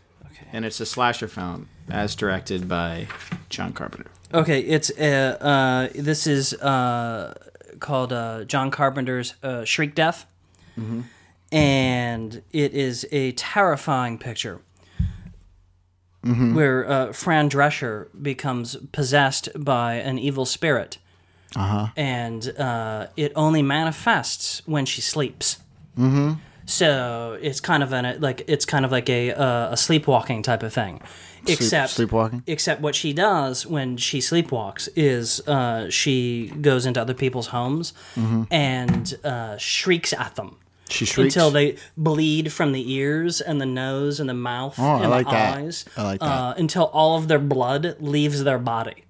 Wow. And then she returns home and goes back to sleep and wakes up the next day and, you know, has no idea what's happened. And so the neighborhood is uh, uh, in a huge uproar because there's all these terrible deaths happening and no one can figure out what's going on. Um, so uh, uh, uh, uh, uh, Rosie and Joey are uh, a team of psychics Rosie who are brought in psychics. who are brought in by the police department to try and solve this problem. And everybody thinks they're they're quacks, but the twist is is they really are psychically connected to uh, you know the demon world, and so they're brought into direct competition, direct conflict, and uh, direct showdown with the sleeping uh, yet shrieking Rosie Perez wow. I thought Fran Drescher was the one. or Fran Drescher, which, whichever one shrieks the most. I mean, I'm I'm going to offer you two hundred thousand dollars I'll take that. for that. Um. All right, Skeleton, it's you. Uh, I've got your three names are uh, Robert Englund, Kane Hodder, and Gunnar Hansen. and Jesus. it's I uh, can't, I can't Hodder. remember who Kane Hodder is. Kane Hodder played uh, Jason Okay. in a lot of the later uh, Jason. and who's the last one? Gunnar Hansen. He played Leatherface in Texas Chainsaw Massacre. Uh, so it's basically Freddy Krueger, Jason, Right, right. and a Leatherface. And it's an urban comedy as directed by uh, John. An Carpenter. urban comedy. An urban comedy. That's really interesting. Mm-hmm. Um, yeah, it's yeah, you see how I twisted the thing on you? shit, I can't, but I can't remember um, the ethnicity of. They're all white guys. There, that's what I, that's what I figured. Um, I wanted to make sure. Um, so this is John Carpenter's White Guys, yeah. uh, and uh, this it's the it's called John Carpenter's White Guys. yeah, Oh, that's nice. and and uh, and it's uh, it's three childhood chums Mm-hmm. who uh, you know grew up in the neighborhood Mm-hmm. and moved away when they were very young. Um, since then, the neighborhood has gone downhill, Mm-hmm. and they uh, come back as adults and uh, they open a barbershop together. And you know, and it's the uh, slice of life comedy drama of uh, three white guys, you know, opening a barbershop in, uh, you know, the inner city. I don't know. The whole thing sounds racist to me. I'm gonna. Uh, You said offer- urban comedy. I, I'll offer you. Uh, I'll option it for a dollar. All right, I'll shop it around so he can. Pick. All right, let's go. What do you got, Falk? Blow me away. Uh, this is called uh, J- John Carpenter's Has Beens. but it's Has Beans. Has beans. B E A N S. Has Beans. Yes. Beans or be- B E? No, has beans. Has beans. right. and so, so it's about uh, uh, three guys um, who uh, work in a uh, burrito in a burrito shop, obviously, uh, in in the inner city. I love that you think your urban comedy is so funny. That fills me with. well, just thinking about the set pieces Yeah, and the trailer yeah. moments I- makes me laugh. That Um, you're already tickled is exciting. and basically, and, and Kurt Russell uh, plays the uh, the the manager of the of the. oh, you're gonna get Kurt Russell. Oh yeah, yeah. Oh, that's well, great. it's John Carpenter's. Yeah, yeah. Well, he gets Kurt Russell. Right, and uh, and so it's it's basically three white white white guys uh, working in Kurt Russell's um, in, in Kurt Russell's burrito restaurant. And uh, the neighborhood that's heavily Latino, uh, there, there's a actually a big article. This sounds like he's just taking my pitch and has replaced a barbershop. I with wasn't in your pitch. I have no idea. It's what not you're your turn. You're shopping around. yeah, and anyway, so there's a big article in um, in the Latino Daily that's basically saying we should not have white guys, um, you know, running a, a Mexican restaurant in our in our town, and uh, and that's when um, they basically uh, team up then with um, with uh, uh, they basically fire Kurt Russell fires those guys Uh-huh. and rehires um, uh, he hires um, Carlos Mencia. Um, Uh-huh. I love uh, Carlos Mencia. Lopez. Uh, George Lopez. George Lopez and um, Cheech Marin. Oh! Just yeah, her in. to Or uh, Marine. Right, to to then take their places, but they're really shitty workers. They're like just not good workers. They just kind of want to hang out. Wait, are you saying something about? No, I'm just saying these guys aren't very good. And so then the three white guys basically protest to get their jobs back. And so it, t- it turns into a big sort of uh, um, contest of of um, who can like serve faster, who can uh, who can be nicer to the patrons, who can do this. It sort of turns into like a restaurant war between these three white guys. Yeah. You know, and they and they actually sue the end uh, the whatever the uh, ACLU to come in to get their jobs back. And it's this whole thing. This white guy, but but. But then the twist is they realize that Kurt Russell has been fucking stealing all their money, paying the minimum wage, being mean to all the workers, getting fucking uh, all their stuff from like really low rent meat factories and whatever. So the the six of them, the three Latino and three white workers, team up to fucking drive Kurt Russell out, and with the neighborhood's help, take back over the restaurant. And they all work there, and they all take it over six ways. Oh, it's a Happy rainbow family. coalition. Rainbow coalition. Oh, you've you you've broken down racial barriers. Thank you, thank you. That's a eight hundred fifty thousand dollar movie. You you Has eight hundred fifty eight hundred has beans is eight hundred fifty thousand. That's that's great. Uh, so Steve Falk, you're up again. Um, your three uh, actors Ready? are Peter Stormare, Stellan Skarsgård, and Peter Skarsgård, and it's a chick flick, as directed by John Carpenter. It's a chick flick. It's a chick flick as dire- it's a departure film. Okay. I mean, why is this so hard? No, no, no. I'm just yeah. No, I was just asking. Yeah, yeah. Okay. Um uh, this is called um, John Carpenter's uh, The Northernlands.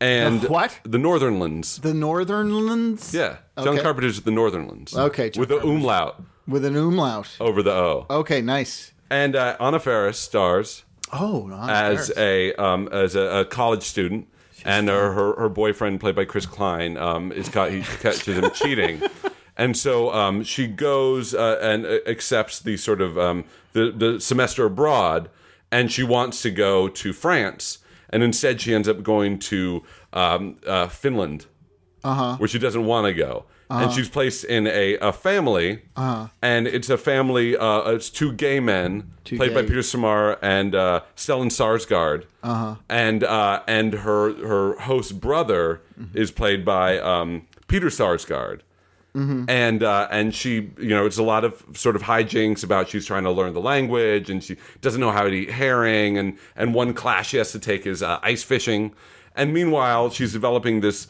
th- So there's a lot of funny stuff with the two gay dads, two gay you know Finnish dads. Everybody loves gay Finnish people. um, Yeah, and it's the dead of winter. Like this is not what she was expecting. She wanted to have like a fun time in France. Yeah. Meanwhile, Peter Sarsgaard is very sort of um, reserved. He's uh, in his 30s, but he's returned home because he had a failed marriage um, in the United States, actually, and he's so he's there. And um, as she's going through all this fish out of water stuff, no pun intended, um, Peter Sarsgaard and her start basically melting each other's damaged hearts.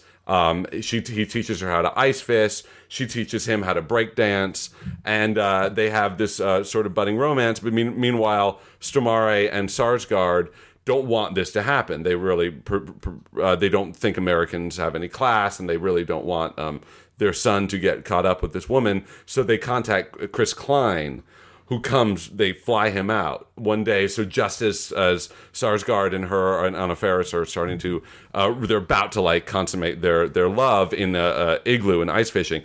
Chris Klein shows up, like, and he's fucking, he's just wearing his varsity jacket, and he's like shivering in the cold, and it's it's horrible. And uh, and she basically has to choose between Chris Klein, who the parents want uh, her to be with, and uh, Peter Sarsgaard, who's very sort of this reserved, you know, Finnish guy, and she ends up uh, marrying him and staying there in Finland. Hmm. I love the story. I love it. And this is not. I mean, this is not me. This, this is. I'm going to be a businessman. I have to be a businessman I- here. hey. And I love the story, but it it sounds too European. so I, I'm going to offer you twenty thousand dollars because I'd like to take the story and retool it for American audiences. Uh, will you take the twenty thousand, or do you want to chop it around? No, I, I, I respectfully disagree, and I think you'll see um, that. Uh, All right, I'm, as- I, uh, okay, yeah. I've got to see some other people. Okay. Uh, what do you got? Give, give me the uh, what, what you're looking for here again? it's Peter Stormare, uh huh. You saw more. Yeah. Stellan Skarsgård, Peter Skarsgård, Uh, Stellan and it's a Skarsgård. chick flick. Chick Yeah, flick, It's oh. directed by John Carpenter. Uh, well, you know, I've got a funny, you know, little uh, quirky, fun little picture uh, that I call John Carpenter's work visa. And it's uh, about uh, the uh, the three the three lads, um, you know, the Peter, the Stellan, and the Peter. Uh, and uh, you know they they're, they're foreigners, and they're Nah, they're, they're- they're, they're in the great they're in the great city of New York, uh, working in the fashion district. Oh, I like at that. a uh, uh, at a fashion house that is owned, fashion and house? that's owned and run by Cameron Diaz, what? and uh, they're uh, they have really great skills as uh, seamstresses. Really? And so, you know, they're they're making her dresses and they're making her fashions, but it turns out that uh, her business isn't doing as well as you know she would led people to believe. Mm-hmm. So she can only afford to keep one work visa of the three. oh my gosh! So um, she's forced to in this position to uh, tell the guys that you know at the end of uh, at the end of the month, uh, um, uh, two of you are going to have to go back to Europe. And only one of you can stay and keep working on fashions with me. So this leads to all kinds of like wackiness with the three guys competing for her attention, trying to prove that they're the best seamstresses uh, for her, uh, for her, for her fashion, uh, for her fashions, and um, I the apologize way- for the I know, noise. no, it's very I don't know It's what's very going on Uh, in my office. Along along the way, um, they all fall in love with her, Oh, and All three? all three of them, and then they start competing for Peter, her, Stellan, and for Peter. her heart. Peter, Stellan, and Peter. They compete for her heart as well as for their jobs. Ah. And uh, as it uh, uh, turns out, uh, the twist is the twist, twist? is she falls in love. She falls in love with Stellan. what? Stellan. So Peter and Peter have to go back to Europe, but they go back to Europe with her best friends uh, Jennifer Aniston and Kathy Bates. Nice, nice. I will give you five hundred thousand dollars. Fantastic. that idea. That's marvelous. All right, Steve Skelton. Uh, you're or you're next. What you've got? Here are your three names. You, All re- you ready? Yeah. Patton Oswalt, Paul F. Tompkins, Doug Benson. It's a sex thriller, as directed by John Carpenter. It's a sex thriller. sex thriller. Sorry, I just uh, I just wanted to let in case you didn't read Variety. I uh, I sold the Northernlands for two million dollars to Sony. Just, Do- doesn't matter. I got I got a better uh, I got a better movie. This is uh, Whatever, Joe Eszterhas. this is uh, John Carpenter's chat room. Hmm. And uh, it uh, I like it. It brings yeah in the no it's and it's uh times. it's it's it's a it's Chat a rooms. terrifying uh, sex thriller that's told from uh, three different perspectives Oh. um, from uh, Pat and Paul and Doug each uh, kind of you know uh, dorky uh, shut-in types that spend a lot of their time online Hmm. and uh, what they like to do is spend time in uh, sex chat rooms and uh, looking at girls on uh, sex chat uh, videos, uh, video streams. Oh. And uh, they often find themselves in the same chat room together in the streams of guys telling the girl what to do. Oh my gosh. And they start witnessing murders. what? And they team up on the internet in the chat room to solve the crimes. Get out. Yeah. So they're like uh, uh, makeshift detective They're agency. makeshift detectives solving sex crimes online. I will give you two hundred fifty thousand dollars for that concept. I like that. I'm taking that. I you, like you that. really should have not offered him because mine was amazing. Or what do you got? Just don't don't don't let him know what you're saying. What is it? Side deal. I mean, do you still have more money side in deal. your Side deal. I got tons of money. Basically Patton Oswalt and and Doug Benson and Paul F. Tompkins are playing themselves. They're the three comedians who go on a USO tour in uh, in all over Eastern Europe. And when they're in Hungary, they actually uh, they're they're out one night getting drunk and they get hammered with all these girls, and they end up getting caught up in a human sex trafficking ring, and they're forced to be uh, internet sex girls um, on in those little red booths. Uh-huh. And uh, the girls start getting murdered because they, they they realize that, that three of them are not women, but they can't tell who they are because they're they're Polish and they're not very smart. It, it's just it's. Put yourself down for 500 grand. I'm going to make these two movies simultaneously. Oh, thank you. I'm going to make two movies at one time. Uh, Steve Steve Falk. Uh, let me see. What do I got for Steve Falk? Um, it's your turn, right? Yeah. Okay. Uh, here are your three uh, actors. This is our last one. This is your last one. Okay, you gotta make it count. Greg the Bunny, Okay. Alf, and Pepe the King Prawn from the Muppets. It's a hard R action picture as directed by John Carpenter. Uh, this is called uh, John Carpenter's No Hands. No hands? No hands. John Carpenter's no hands. Oh, I like No that. hands. It's ironic because they're, they're puppets. Yeah. So it. it thank you for for supplying that that part of the. Sorry. I'm try- I'm into my part here. No, no, no. So basically, uh, it takes place um, in a uh, in a movie studio. It's a little meta. So it's a it's a, a, a very it's, it's sort sort of like a um, the contract days of of the movies, right? So this is a big studio, big studio. It's actually a period piece. It's in the seventies, and it's um it's sort of when when Sesame Street and all that was at the height of its fame, and all the Sidney Croft and and whatever. So this is about this like low rent fucking studio. You mean like when like Maria was really hot on Sesame Street? Yes, exactly. And when when when uh, Mr. Hooper was still alive, and Gordon had hair, He looked good, too. And anyway, so so puppets were like taking over. Everyone loved puppets and Jim Henson and everything. So there's this fucking movie studio that was uh, that that they opened, and it just had all these puppet actors working there, right? Just for but they were contract players, so they have to do fucking bullshit. And so you open like this great sort of montage, and you have Greg the Bunny, and he's doing like this spaghetti western. And it's just some shitty spaghetti western. And then you have Alf as like a background player in like a sort of Dirty Harry type movie, and the Prawn is actually starring in a uh, roller disco movie. And they're just churning out these fucking bullshit movies, and you see them, and they have like they're in this bad smoke room, and there's like the the um, craft services. You get a lot of sort of comedy of the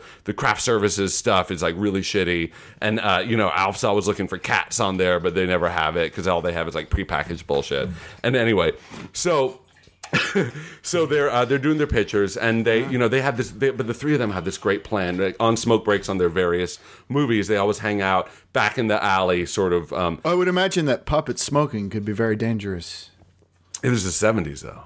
Right, right. Yeah, was no, crazy no, there was no times. danger. It was a crazy smoking. time. Smoking Living was the great, but edge. they the three of them have this. They have a, a dream. They want to break off, start their own puppet, their own you know puppet uh, uh, movie studio, and treat them everyone fairly and and treat everyone. So as they're discussing this one day, the um this this uh this guy is walking by and you just see him in the background and he's listening listening and cut to the president of the studio's office and uh, it's played by uh, uh, Charles Durning and uh, and he walks in and he's like boss we got a problem and so basically he tells him, you know, how there's the, and and and meanwhile you see Greg Bunny and, and Alf and Prawn are actually starting to to uh, spin this idea to all the other puppets and to get everyone it's sort of like this union revolt, right? Well, that's not going to happen because these movies are fucking selling like hotcakes or selling like hotcakes. So Charles Durning, he's not going to let this shit go down. He's not going to let it go down like that. so he decides instead, well, uh, I'm just going to burn it for the insurance money. So, so they're Wow. l- late at I night. mean, they're all working. wow. There's like 18 hours into their fucking movies. You know, that's that's illegal, but they're all like dead tired. They're like pushing them, pushing them. Finally, they're like, "That's fine." But go home for the day, right? And they start to realize none of the human directors or any or, or, or any of the human crew people are still around. And uh, they're like, "Oh, that's weird." They, you know, they get their bags. They're like, "All right, we'll see you tomorrow. We'll talk more about our their idea." They uh, go to the doors and they're fucking locked they can't get out. And they're like, well, that's weird, you know. And they, they, they call and you know they call the guard front desk, and no one's there. And you actually see that the gate of the, the fucking studio, and no one's there. But then you see three figures walking into the studio, and Holy they're carrying shit. something, and it's kind of metal and it's liquid, and they're, it's rattling. And suddenly, next thing they know, fucking studio's on fire. What? Yeah. Studio's on fire. So basically, the, the the second act involves this entire movie studio on fire, and the three of them and assorted sorted others trying to basically battle this giant fire and get out and find out who did it. Meanwhile, there's fucking carnage. Puppets are going up in flames. Lights are falling from the sky. Uh, the, the prawn gets uh, gets three of his fucking whiskers, and The that's prawn how gets three whiskers. removed. Like This like is just fucking. terrible. That's how they they get out. This is so.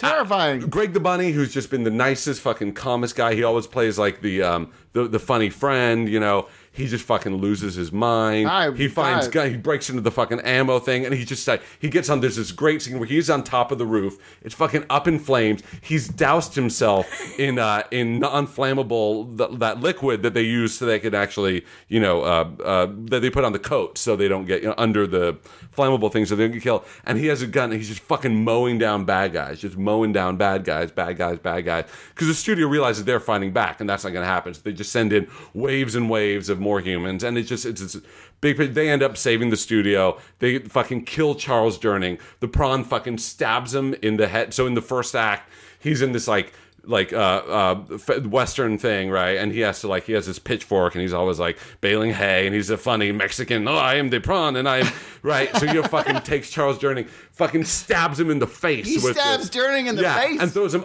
off the fucking roof of the thing where they have their big showdown into the fire where he's engulfed in flames and uh, they end up in, in the epilogue. They have their own studio, This puppet is- studio, this is and the humans are working is- for them, and it's all. This great. is very exciting. It's clearly too much for one movie.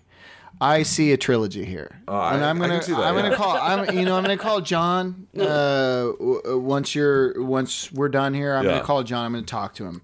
Um, but given that I, I see a trilogy here, I mean, I see a No major hands, one, two, franchise. three. we're gonna shoot all three movies at once. I think it's a good idea. Um, and I'm gonna give you uh, seven hundred million dollars. Seven hundred million dollars. Wow, there's no way I can the, win. for the trilogy. Wait, hold that's, on. that's That's- so much money. I Seven hundred million dollars. Will you not? Are you going to pass? yeah, I'm gonna You- chop it. You going to shop? All right, Steve Skelton, what do you got? I got, uh, uh, and this is what uh, uh, Alf, Greg the Bunny, and uh, Pepe. Correct. Yeah. Yeah. I've got uh, John Carpenter's Lethal Puppets. Oh, I like the title. And uh, this is a movie that starts out with uh, uh, Greg and Alf and Pepe, and uh, they're they're in a touring puppet show, and you know they're just they're you know making a living, and uh, entertaining the kids in the families, and they start to notice something's a little strange and off on this tour. They uh, notice more and more puppets are disappearing, not to be seen from again because they're locked in a trunk in storage. oh my god. And so they kind of get together, and you know, uh, uh, Alf is uh, kind of the uh, you know the Murtaugh of the group. Uh, Pepe, of course, is the is the Mel Gibson, uh, the unhinged guy, and uh, Greg the Bunny is kind of the Joe Pesci. He's the you know Joe Pesci of the group. He's the comic relief. Uh, and uh, they break into uh, they break into one of the trunks, and they find just piles of puppet bodies stuffed with heroin. oh my gosh. Puppet bodies Heroin are being puppets. used as mules. And there's a whole there's a whole underground drug ring happening with This this puppet show. Um, now they're discovered, and they have to go on the run, and they have to go on the run from Scooter, from the Muppets, who's the brainchild behind uh, the uh, dead puppet heroin ring. And so uh, they're on the run. They uh, have to go on trains, and they have to evade armed m- puppets with machine guns and rocket launchers and attack helicopters. And it's a cross country chase. It's huge. It sounds ex- Things explode. They they they just they destroy entire railways. They destroy airports. Oh my God. Uh, the puppets are relentless in their desire to prevent these three puppets from telling the authorities about their heroin smuggling ring. Mm-hmm. The climax of the movie takes place in the original Muppet Theater. Oh my god, you're bringing it it's- back home. Bringing it back home, and it's the showdown uh, with the three hero puppets versus Scooter and uh, the rest of his bringing in Muppet Scooter, you're henchmen. bringing in Well, Scooter. Scooter, you know, he Fu- are you bringing well, his Fozzie? henchmen haven't been able to get the get the job done, so he's got to take care of it Holy himself, shit. You're doing it. and that's the final showdown. Um, I'm going to offer you one trillion dollars. Oh my god! Mostly because I want to destroy Steve Falk's career. That guy came in here and he was a total prick. I offered him so much money and he walked out. one here. trillion dollars. And while you're here, I got another. I got another idea for you. I want you to pitch me this. This just one. This real fast. Hang on, I'm having trouble with all the zeros. Just fucking write it down. I forgot to mention in my in my, in my hard How R did you? version. Who let you in here? Oh, Skeleton did. Oh, Uh, he, I helped him with his pitch. well, now that I I have now that I have a trillion dollars, I'm financing his seven hundred million dollar trilogy. what? You're a fucking. instead of eating I'm gonna have you both killed. in my hard R uh, picture, um, uh, no hands, John Carpenter's no hands. Instead of e- eating cats, I'll fucks cats. I'm just uh, putting that out there. Can I make a suggestion? Yeah. I think he should fuck them and then eat them. Uh, maybe. All right, I'll see you, in You, hell. you can. You can, you can you can write yourself down for two billion dollars. Billion. Two billion. You got a trillion. it's not over yet, is it? All right. So skeleton. Yeah. Okay. Because I love that last pitch so much. It's so good. Here, here, here are your three stars. Eddie Murphy, Eddie. Eddie Murphy, oh, and God. Eddie Murphy. This is the last one, right? Last one. Okay. In a supernatural horror picture as directed by John Carpenter. Okay. Supernatural horror picture by John Carpenter, Uh-huh. starring three Eddie Murphys. Three Eddie Murphys. Eddie Murphys. Okay. Um, this is uh, John Carpenter's Triple Terror. John Carpenter's Triple Terror. and it stars three different versions of Eddie Murphy. Mm-hmm. There's an Eddie Murphy vampire, there's an Eddie Murphy zombie, and there's an Eddie Murphy wolfman. Wow. And they uh, all descend on a small Midwestern town on All Hallows Eve. And uh, from three different directions, start chewing their way through the town. On one end, uh, the Wolfman Eddie Murphy attacks the high school where uh, the Halloween dance is taking place. On uh, the other end of town, the uh, vampire Eddie Murphy uh, swoops into uh, the uh, young the young adult uh, apartment complex where all the uh, uh, well off uh, disposable income uh, kids live. and then the uh, zombie Eddie Murphy finds his way into uh, the old folks' home. Uh-huh. And uh, the uh, calls start coming in uh, to the sheriff's office, uh, who's played by Brian Cox. Mm-hmm. And uh, the sheriff at first, you know, thinks um, these calls are just crazy Halloween pranks. Um, but then, you know, he starts hearing this description that's the same person in three different places, but committing three different ti kinds of horrible murders.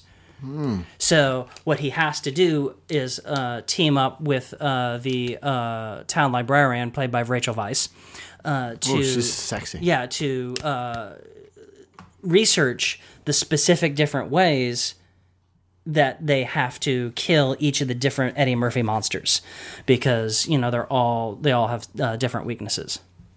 I, I like it a lot. Um, if you're willing to add uh, a character in it that is, is some kind of ghost cop, like a cop that's a ghost, Interesting. So, uh, uh, I'm willing to look at a completed screenplay. Like a- uh, uh, if you're willing to work for spec, Like are a- you are you willing to do this like on a, like a James Remar. uh huh. Are you willing to do this for free? Yeah, no, I don't think so. I think I'm going to shop this. Uh, I think I'm going to shop this All around. right, I think I'll- you should I'll- see, see if there's anybody else that great. maybe yeah, wants no, to do a great pitch. idea. Who? Uh, hey, Steve Falk. What Yeah. do you? I got this. I got this uh, movie. I got uh, three actors. No, my lined up. agent told. I heard about it. In the Oh, you heard about yeah. it? Okay, yeah. Uh, okay, so my idea is um, just hear me out. It's called because I have a lot of money from this old other deal I did with you, so I don't really. So I'm actually going out on a limb here. Um, you're gonna. It's gonna take a strong producer to want to make this movie, but it's it could be your Oscar movie, even though it's a supernatural So, horror movie. I It's need called an Oscar. it's called I John Oscar. Carpenter's John Carpenter John Carpenter John Carpenter, John Carpenter's John Carpenter. John Carpenter. John Carpenter. and stars Eddie Murphy as John Carpenter. Uh huh. The John Carpenter. Uh huh. But he looks like. Eddie Murphy, and he's a director, and he's just directed a new film, mm-hmm. and it's a um, look inward. And the movie's called John Carpenter, John Carpenter, John Carpenter, and it's really about the duality, nay, the triality of humans. Of man, The triality of, of man, of, man. himself, and he's yeah, a, yeah, we all struggle with it. Eddie Murphy is playing John Carpenter, um, director in his seventies, and he's just made his last film. He's in his sixties, but whatever. in the 60s and uh, he's made his last film and he's alone in the editing room at night dark editing room and he's uh, watching a piece of footage and um, he's rewinding it and on the audio you know normal it's just the line the actor whatever actor saying the line but when you rewind it it- it's a very creepy voice sort of like that backwards like when you play a record backwards and it says you're going to die tonight Oh, john God. carpenter oh, you're God. going to die tonight, John Carpenter. And he's like, the fuck? And he listens back. And at this point, um, and he's, you know, freaked out. And at this point, the movie goes into split screen, a triple split screen. Holy shit! Trip screen. Three. th- okay. And we're Trip going to screen. follow time code wa- wise. oh, time code oh. like oh, I, I don't three know. different John Carpenters, three different reactions. What's in the fourth square though? Because time code had 4 We're going to do three, though. We're just doing three. We're doing three That's a split huge down twist. the but middle. then That there's is a just huge- like a dark spot in the screen. No, we're doing three down the middle. Instead of you said quadrants. time code. You said time code. I'm lost. Okay. Um, I, I'm willing to. I like working with producers. In the- and in the bottom one, it's just going to be the front of the editing studio, the front Oh, door, there you go. in the security footage. There you go. So people are going to be watching it to see what the hell happens. Yeah, that's nice. But basically, the three John Carpenters, all played by Eddie Murphy, at that point, when he hears you were going to die, John Carpenter splits into three. One stays there, he's not leaving. Mm-hmm. One grabs a fucking baseball bat and he's going to get his fucking ass out of that editing room. Mm-hmm. And one is going to wait and see what comes to him and invite them in to deal with him there. one's fleeing, one's fighting, and one's three. It's, hiding. it's like one guy, but it's three guys make like it's one guy making three different choices at once. exactly. It's like fight or flight. And a one more security thing. door, and we're watching them all at once. Right. So, so your mind's going to be fucking blown. You're going to be split. He gets up. John Carpenter gets up. He starts to try to fight his way out of there. Was that was that a flash in the background? The same same time, you'll see that same flash in the background with the one who's just staying there, going, "Come on, motherfucker, come on!" And he's fucking crying at this point. And at the same time, you'll see the same flash, the same one in the corner, just rocking back and forth, rocking back and forth, hiding. I don't want to die. I don't want to die. And he starts going through all his old pictures. He's fucking unspooling his own pictures. So you actually get to see John Carpenter's movies, and he's watching them, and he's watching them. He's like, I don't want to die, and that's sort of what what takes place in that. It's like he's one. watching his life and flash and, before and his that own whole eyes. mo- that whole corner, that whole quadrant slows in on a zooms in on a super slow mo, a seventy minute timed slow mo. Se- Seventy minutes. Yeah. Oh, the slow mo itself is seventy It's minutes. 70 minutes long until the last frame. All we're watching is all we're watching is the screen, and we're watching Uh. the very beginning of this movie, and then blood on the screen. Whoa. That's the last thing. Whoa. In the one where he stays there and fights, well, in the one where he flees, he actually then has to battle what is a demon. It's actually an inner demon, but it's outward. it's manifests a manifestation Yeah, of- of, outward inner demons. Uh, yeah, and it's in, and you never actually, you never actually see it because it's all very Uh-huh. close. and he's fighting, and he's he actually ends up. There's this one one scene where he ends up in this crawl space above another editing suite, and he watches an, a whole crew of editors get of a reality show. It's actually like it's our little comment on a whole just a massive slaughter of these eight fucking just cubicle dwellers just fucking working on their avids just getting fucking murdered because these ghosts are out for john carpenter. They don't know where he is and they're gonna fucking get him. And he's just battling he's battling. The very end that john carpenter notice i haven't mentioned the middle one. No, you haven't. that john carpenter after a, a terrifying final fight where things are flying at him and there's blood and he actually loses an arm and at that point he's just fucking just he gets out he emerges. He's he fucking drops he has no weapons left and he just fucking screams he runs towards and he emerges out onto the street and there's just a, his driver waiting for him Oh wow. He's like, Mr. Okay. Carpenter, ready to go home. Yeah. Right. And meanwhile, at the same time, The other guy is getting bloodied. The third John Carpenter, the one who stayed there, didn't try to flee, stayed there to fight. Right? Mm-hmm. 70 minute, nonstop action movie. Oh, nice. And what it is, is every villain from every John Carpenter movie It's coming in one by one in waves in that room to Nice. fucking get him. Nice. and and we don't know how. It's weird, but he opens a fucking fire extinguisher, and there's a fucking gun from Escape from from New York. Fucking opens a fucking like hatch in the in the thing, and there comes a fucking alien suit and shit. He's just fucking battling all of them. It's just a fucking bloodbath in there. And in the end, at the final fucking climax, uh, and it's good. Fucking Daryl Hannah's flipping around and shit. Right? Like she did in Memoirs of an Invisible Man. in that movie. Chevy Chase is there. Being a dickhead. Yeah. He's like, come at me, motherfuckers. Come at me, motherfuckers. In that moment, they all fucking disappear. And he's just sitting there. And that footage plays again. And it says, John Carpenter, you did all right. nice. And that's the end of the movie. I like that. Would you uh, be willing to put a ghost cop into your story? Sure. All right. So if you had a ghost cop and you're willing to work on spec with Steve Skelton, you've got yourself a deal. You ready? You want to do it? Yeah, let's do it. All right, that's the end of our game time. I declare myself uh, the producer, the winner, uh, because I canceled all checks and I left for Barbados. Uh, this is the bottom five, uh, five sad things about movies. Um, uh, I'm going to tell you what I think are the worst of uh, either John Carpenter's sequels or remakes that he had nothing to do with. Uh, the first is the recent uh, prequel, The Thing, which yeah, it's not horrible, The but it, it doesn't doesn't live up to anything that the original set up. Uh, the next one is Halloween: The Curse of Michael Myers.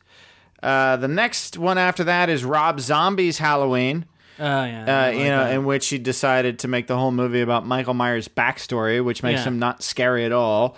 The next one is the remake of Assault on Precinct 13 Oh, that was bleh. which is filled with nonsense that makes no sense. And for me, the blandest and worst remake of a John Carpenter film was the PG 13 version of The Fog with pretty Yeah. teens. Not fun.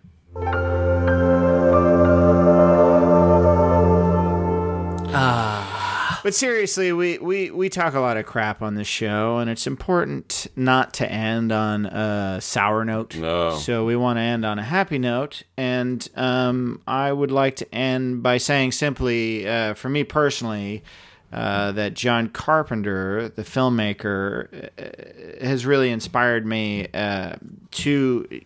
Actually, was one of the main reasons I, I tried to be an actor. Maybe that's not a positive thing, but anyway uh, I love John Carpenter. I love uh, John. If you're out there, if you're listening, I love your movies. I'm sure he's listening. And and the fact is, is I know you've forced yourself into retirement after two, 2001. You've like dealt in small projects since then. But dude, you're only 63 years old. Uh, Clint Eastwood is 400 years old. He's still making movies. I know it's harder for you to get your movies greenlit because they're weird, but I think a lot of people, if not just me, would, would like to see you do some hardcore horror stuff again. So come back, come back out of direct to video and TV land, and let's do this again, John. I'm here for you. I will work for free. I will be your intern. That's me saying that. I'm serious. I will be your intern. John, come back. That's it. That's the Film Pigs podcast. Thanks for listening. Uh, a couple quick plugs. If you haven't seen our video reaction to Harold and Kumar's uh, uh, very Harold and Kumar 3D Christmas, check it out. then rush, rush, rush to see it. Yeah, on our website, Jokey Bits. Uh, JokeyBits.com, after a year uh, in hiatus, has finally posted a new uh, sketch. What? You should see that. There are more to come. Um, and uh, Next year. Also, uh, well, we've got a few more in the can. Maybe we can get a couple up before the end of the year. Um, and uh, check out the the Tonncast. Um, the first episode is up at the time of this recording. By the time this goes up, the second one will be up. Where do they find it? Uh, they can go. They can get it on iTunes, or they can go to Podbean and look up the There's Tonncast. also- I also or they put a can link- just I put a Google. link you on can Film Pigs. Google. There's a link on our site. Yeah, there's a link on our site, filmpigs.com. and you can Google That's Tonncast. Tonncast. Yes. Yeah. Two N's. With uh, yeah, it's a marvelous podcast. And do you guys have any uh, plugs? Nah. All right. After the theme song fades, wait 20 seconds. Thank you, Adam Blau, for the music. Thank yes, you, Adam Adam. Blau, Thank you.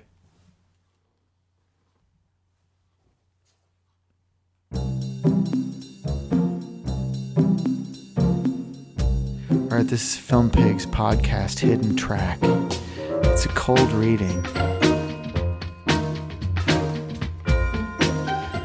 That wasn't 20 seconds. Well, whatever. Which so side- this is which a hidden track. side is it? It's uh, the side, the, the the other side. Here you go. it's from. Edward. All Damn- this damn is you and your this is recycled uh, the the the that we didn't do in the podcast because we were running long and and our producer Steve Falk uh, didn't play the theme music, but I really wanted to hear you guys do it. It's from a thing from another world. Oh, is there a cold? I'm sorry. Yeah, yeah, no, no, no, no. I assumed it's because of time, but you No, were right. I- I you were right, up. but no, you- no, you didn't. Um, You, but just, you just want me to tack this to the end Skel- of the podcast, or you want me to put it somewhere else? No, no, no. Just we'll go. It's it's a hidden track, you know, like on the old '90s albums when there was a hidden track, there was blank space, and then they did something at the end. Another so I'll song, just a leave it special on. song. Yeah, just leave it on. So, uh, Falk, you'll be playing the part of Nikki. What movie is this? This is from a thing from another world, the movie that John Carpenter's The Thing was based Am on. I a lady? Oh, yeah. You're a lady, but you don't have to do a lady voice. And, I'll and do you're lady Hendry. voice. The secret to this is this 50s movie, okay? And it's it's like I think there's three and a half pages here, but you got to remember that three and a half pages in the 1950s translated to about a minute and 45 Right. seconds. Great. of Okay, movie. good. I'm, I'm, I'm ready. All Ready? right. Ready? Go. Uh, so it's the interior of You just said go. room and office. Well, I had to t- set the scene. You sure you trust me with your little? With yeah, yeah. I'm gonna take that again. You sure you trust me with little you all alone in your bedroom? Yes, I think I can. Very manly. You ought to wear pants. I do. Outside of that news, what's on your mind? I want a favor. Uh huh. I want to tie your hands behind your back. Oh, for look, you asked me in here. I didn't break down the door. Why Please, make it Please Pat. I said it was a favor. All right then, but no practical jokes. Promise. I promise. Here, sit and put your hands around the back. The Secretary of Defense will never understand this. It's all very simple. First, there's a boogeyman uh, in a cake of ice down in the cellar. I've got a small case of jumps, and I want company. Is this the way you usually entertain your company? Have about a drink? I'd love it, and a long straw, please. Second, I want you to know out on the ice today, I noticed the way you jumped in between me and the explosion. Can we get to the point? Why am I tied up? Because I want to tell you how much I admire you without getting fingerprints all over my clavicle. Thanks for the compliment, both of them. Another drink? After you. I'm gonna have a straight one, but don't get your hopes up. Liquor doesn't make me amorous. It ought to. Nothing else does. I like the way you handled yourself today, Pat, and I like the way you stood up to all the bigwigs and refused to let them play around with the with the thing. You like everything about me, but me, is that it? No, I like you too. In fact, I'm gonna kiss you. Untie me, honey. No, I'm gonna kiss you, not wrestle you. Talk about Japanese tortures. That was very nice. Was it? Very. See what a good time you can have when you're forced to behave yourself. Nikki, what you don't know about making love would populate the whole interior of Australia. I'll learn when I'm good and ready. They say it comes naturally. Untie me now? Not in your life. Admit it, Pat. This was a great idea. Look at you at sitting talking to me like a civilized man instead of grabbing me around like a throwback. Why, if you weren't tied up, I wouldn't have dared tell you how much I like you. Got a light? You see, your trouble is you don't know anything about women. You have no no technique. When a woman likes to Among other things you don't know is how to tie a knot. It's very likely because the only knots you have on your mind are marital ones. Good night, Miss Nicholson. There it is, your hidden track from the film Pigs. Thanks, guys. Thanks, everyone. Thanks everybody. Bye bye. Goodbye. Very fifties. I'm I'm I'm feeling amorous now.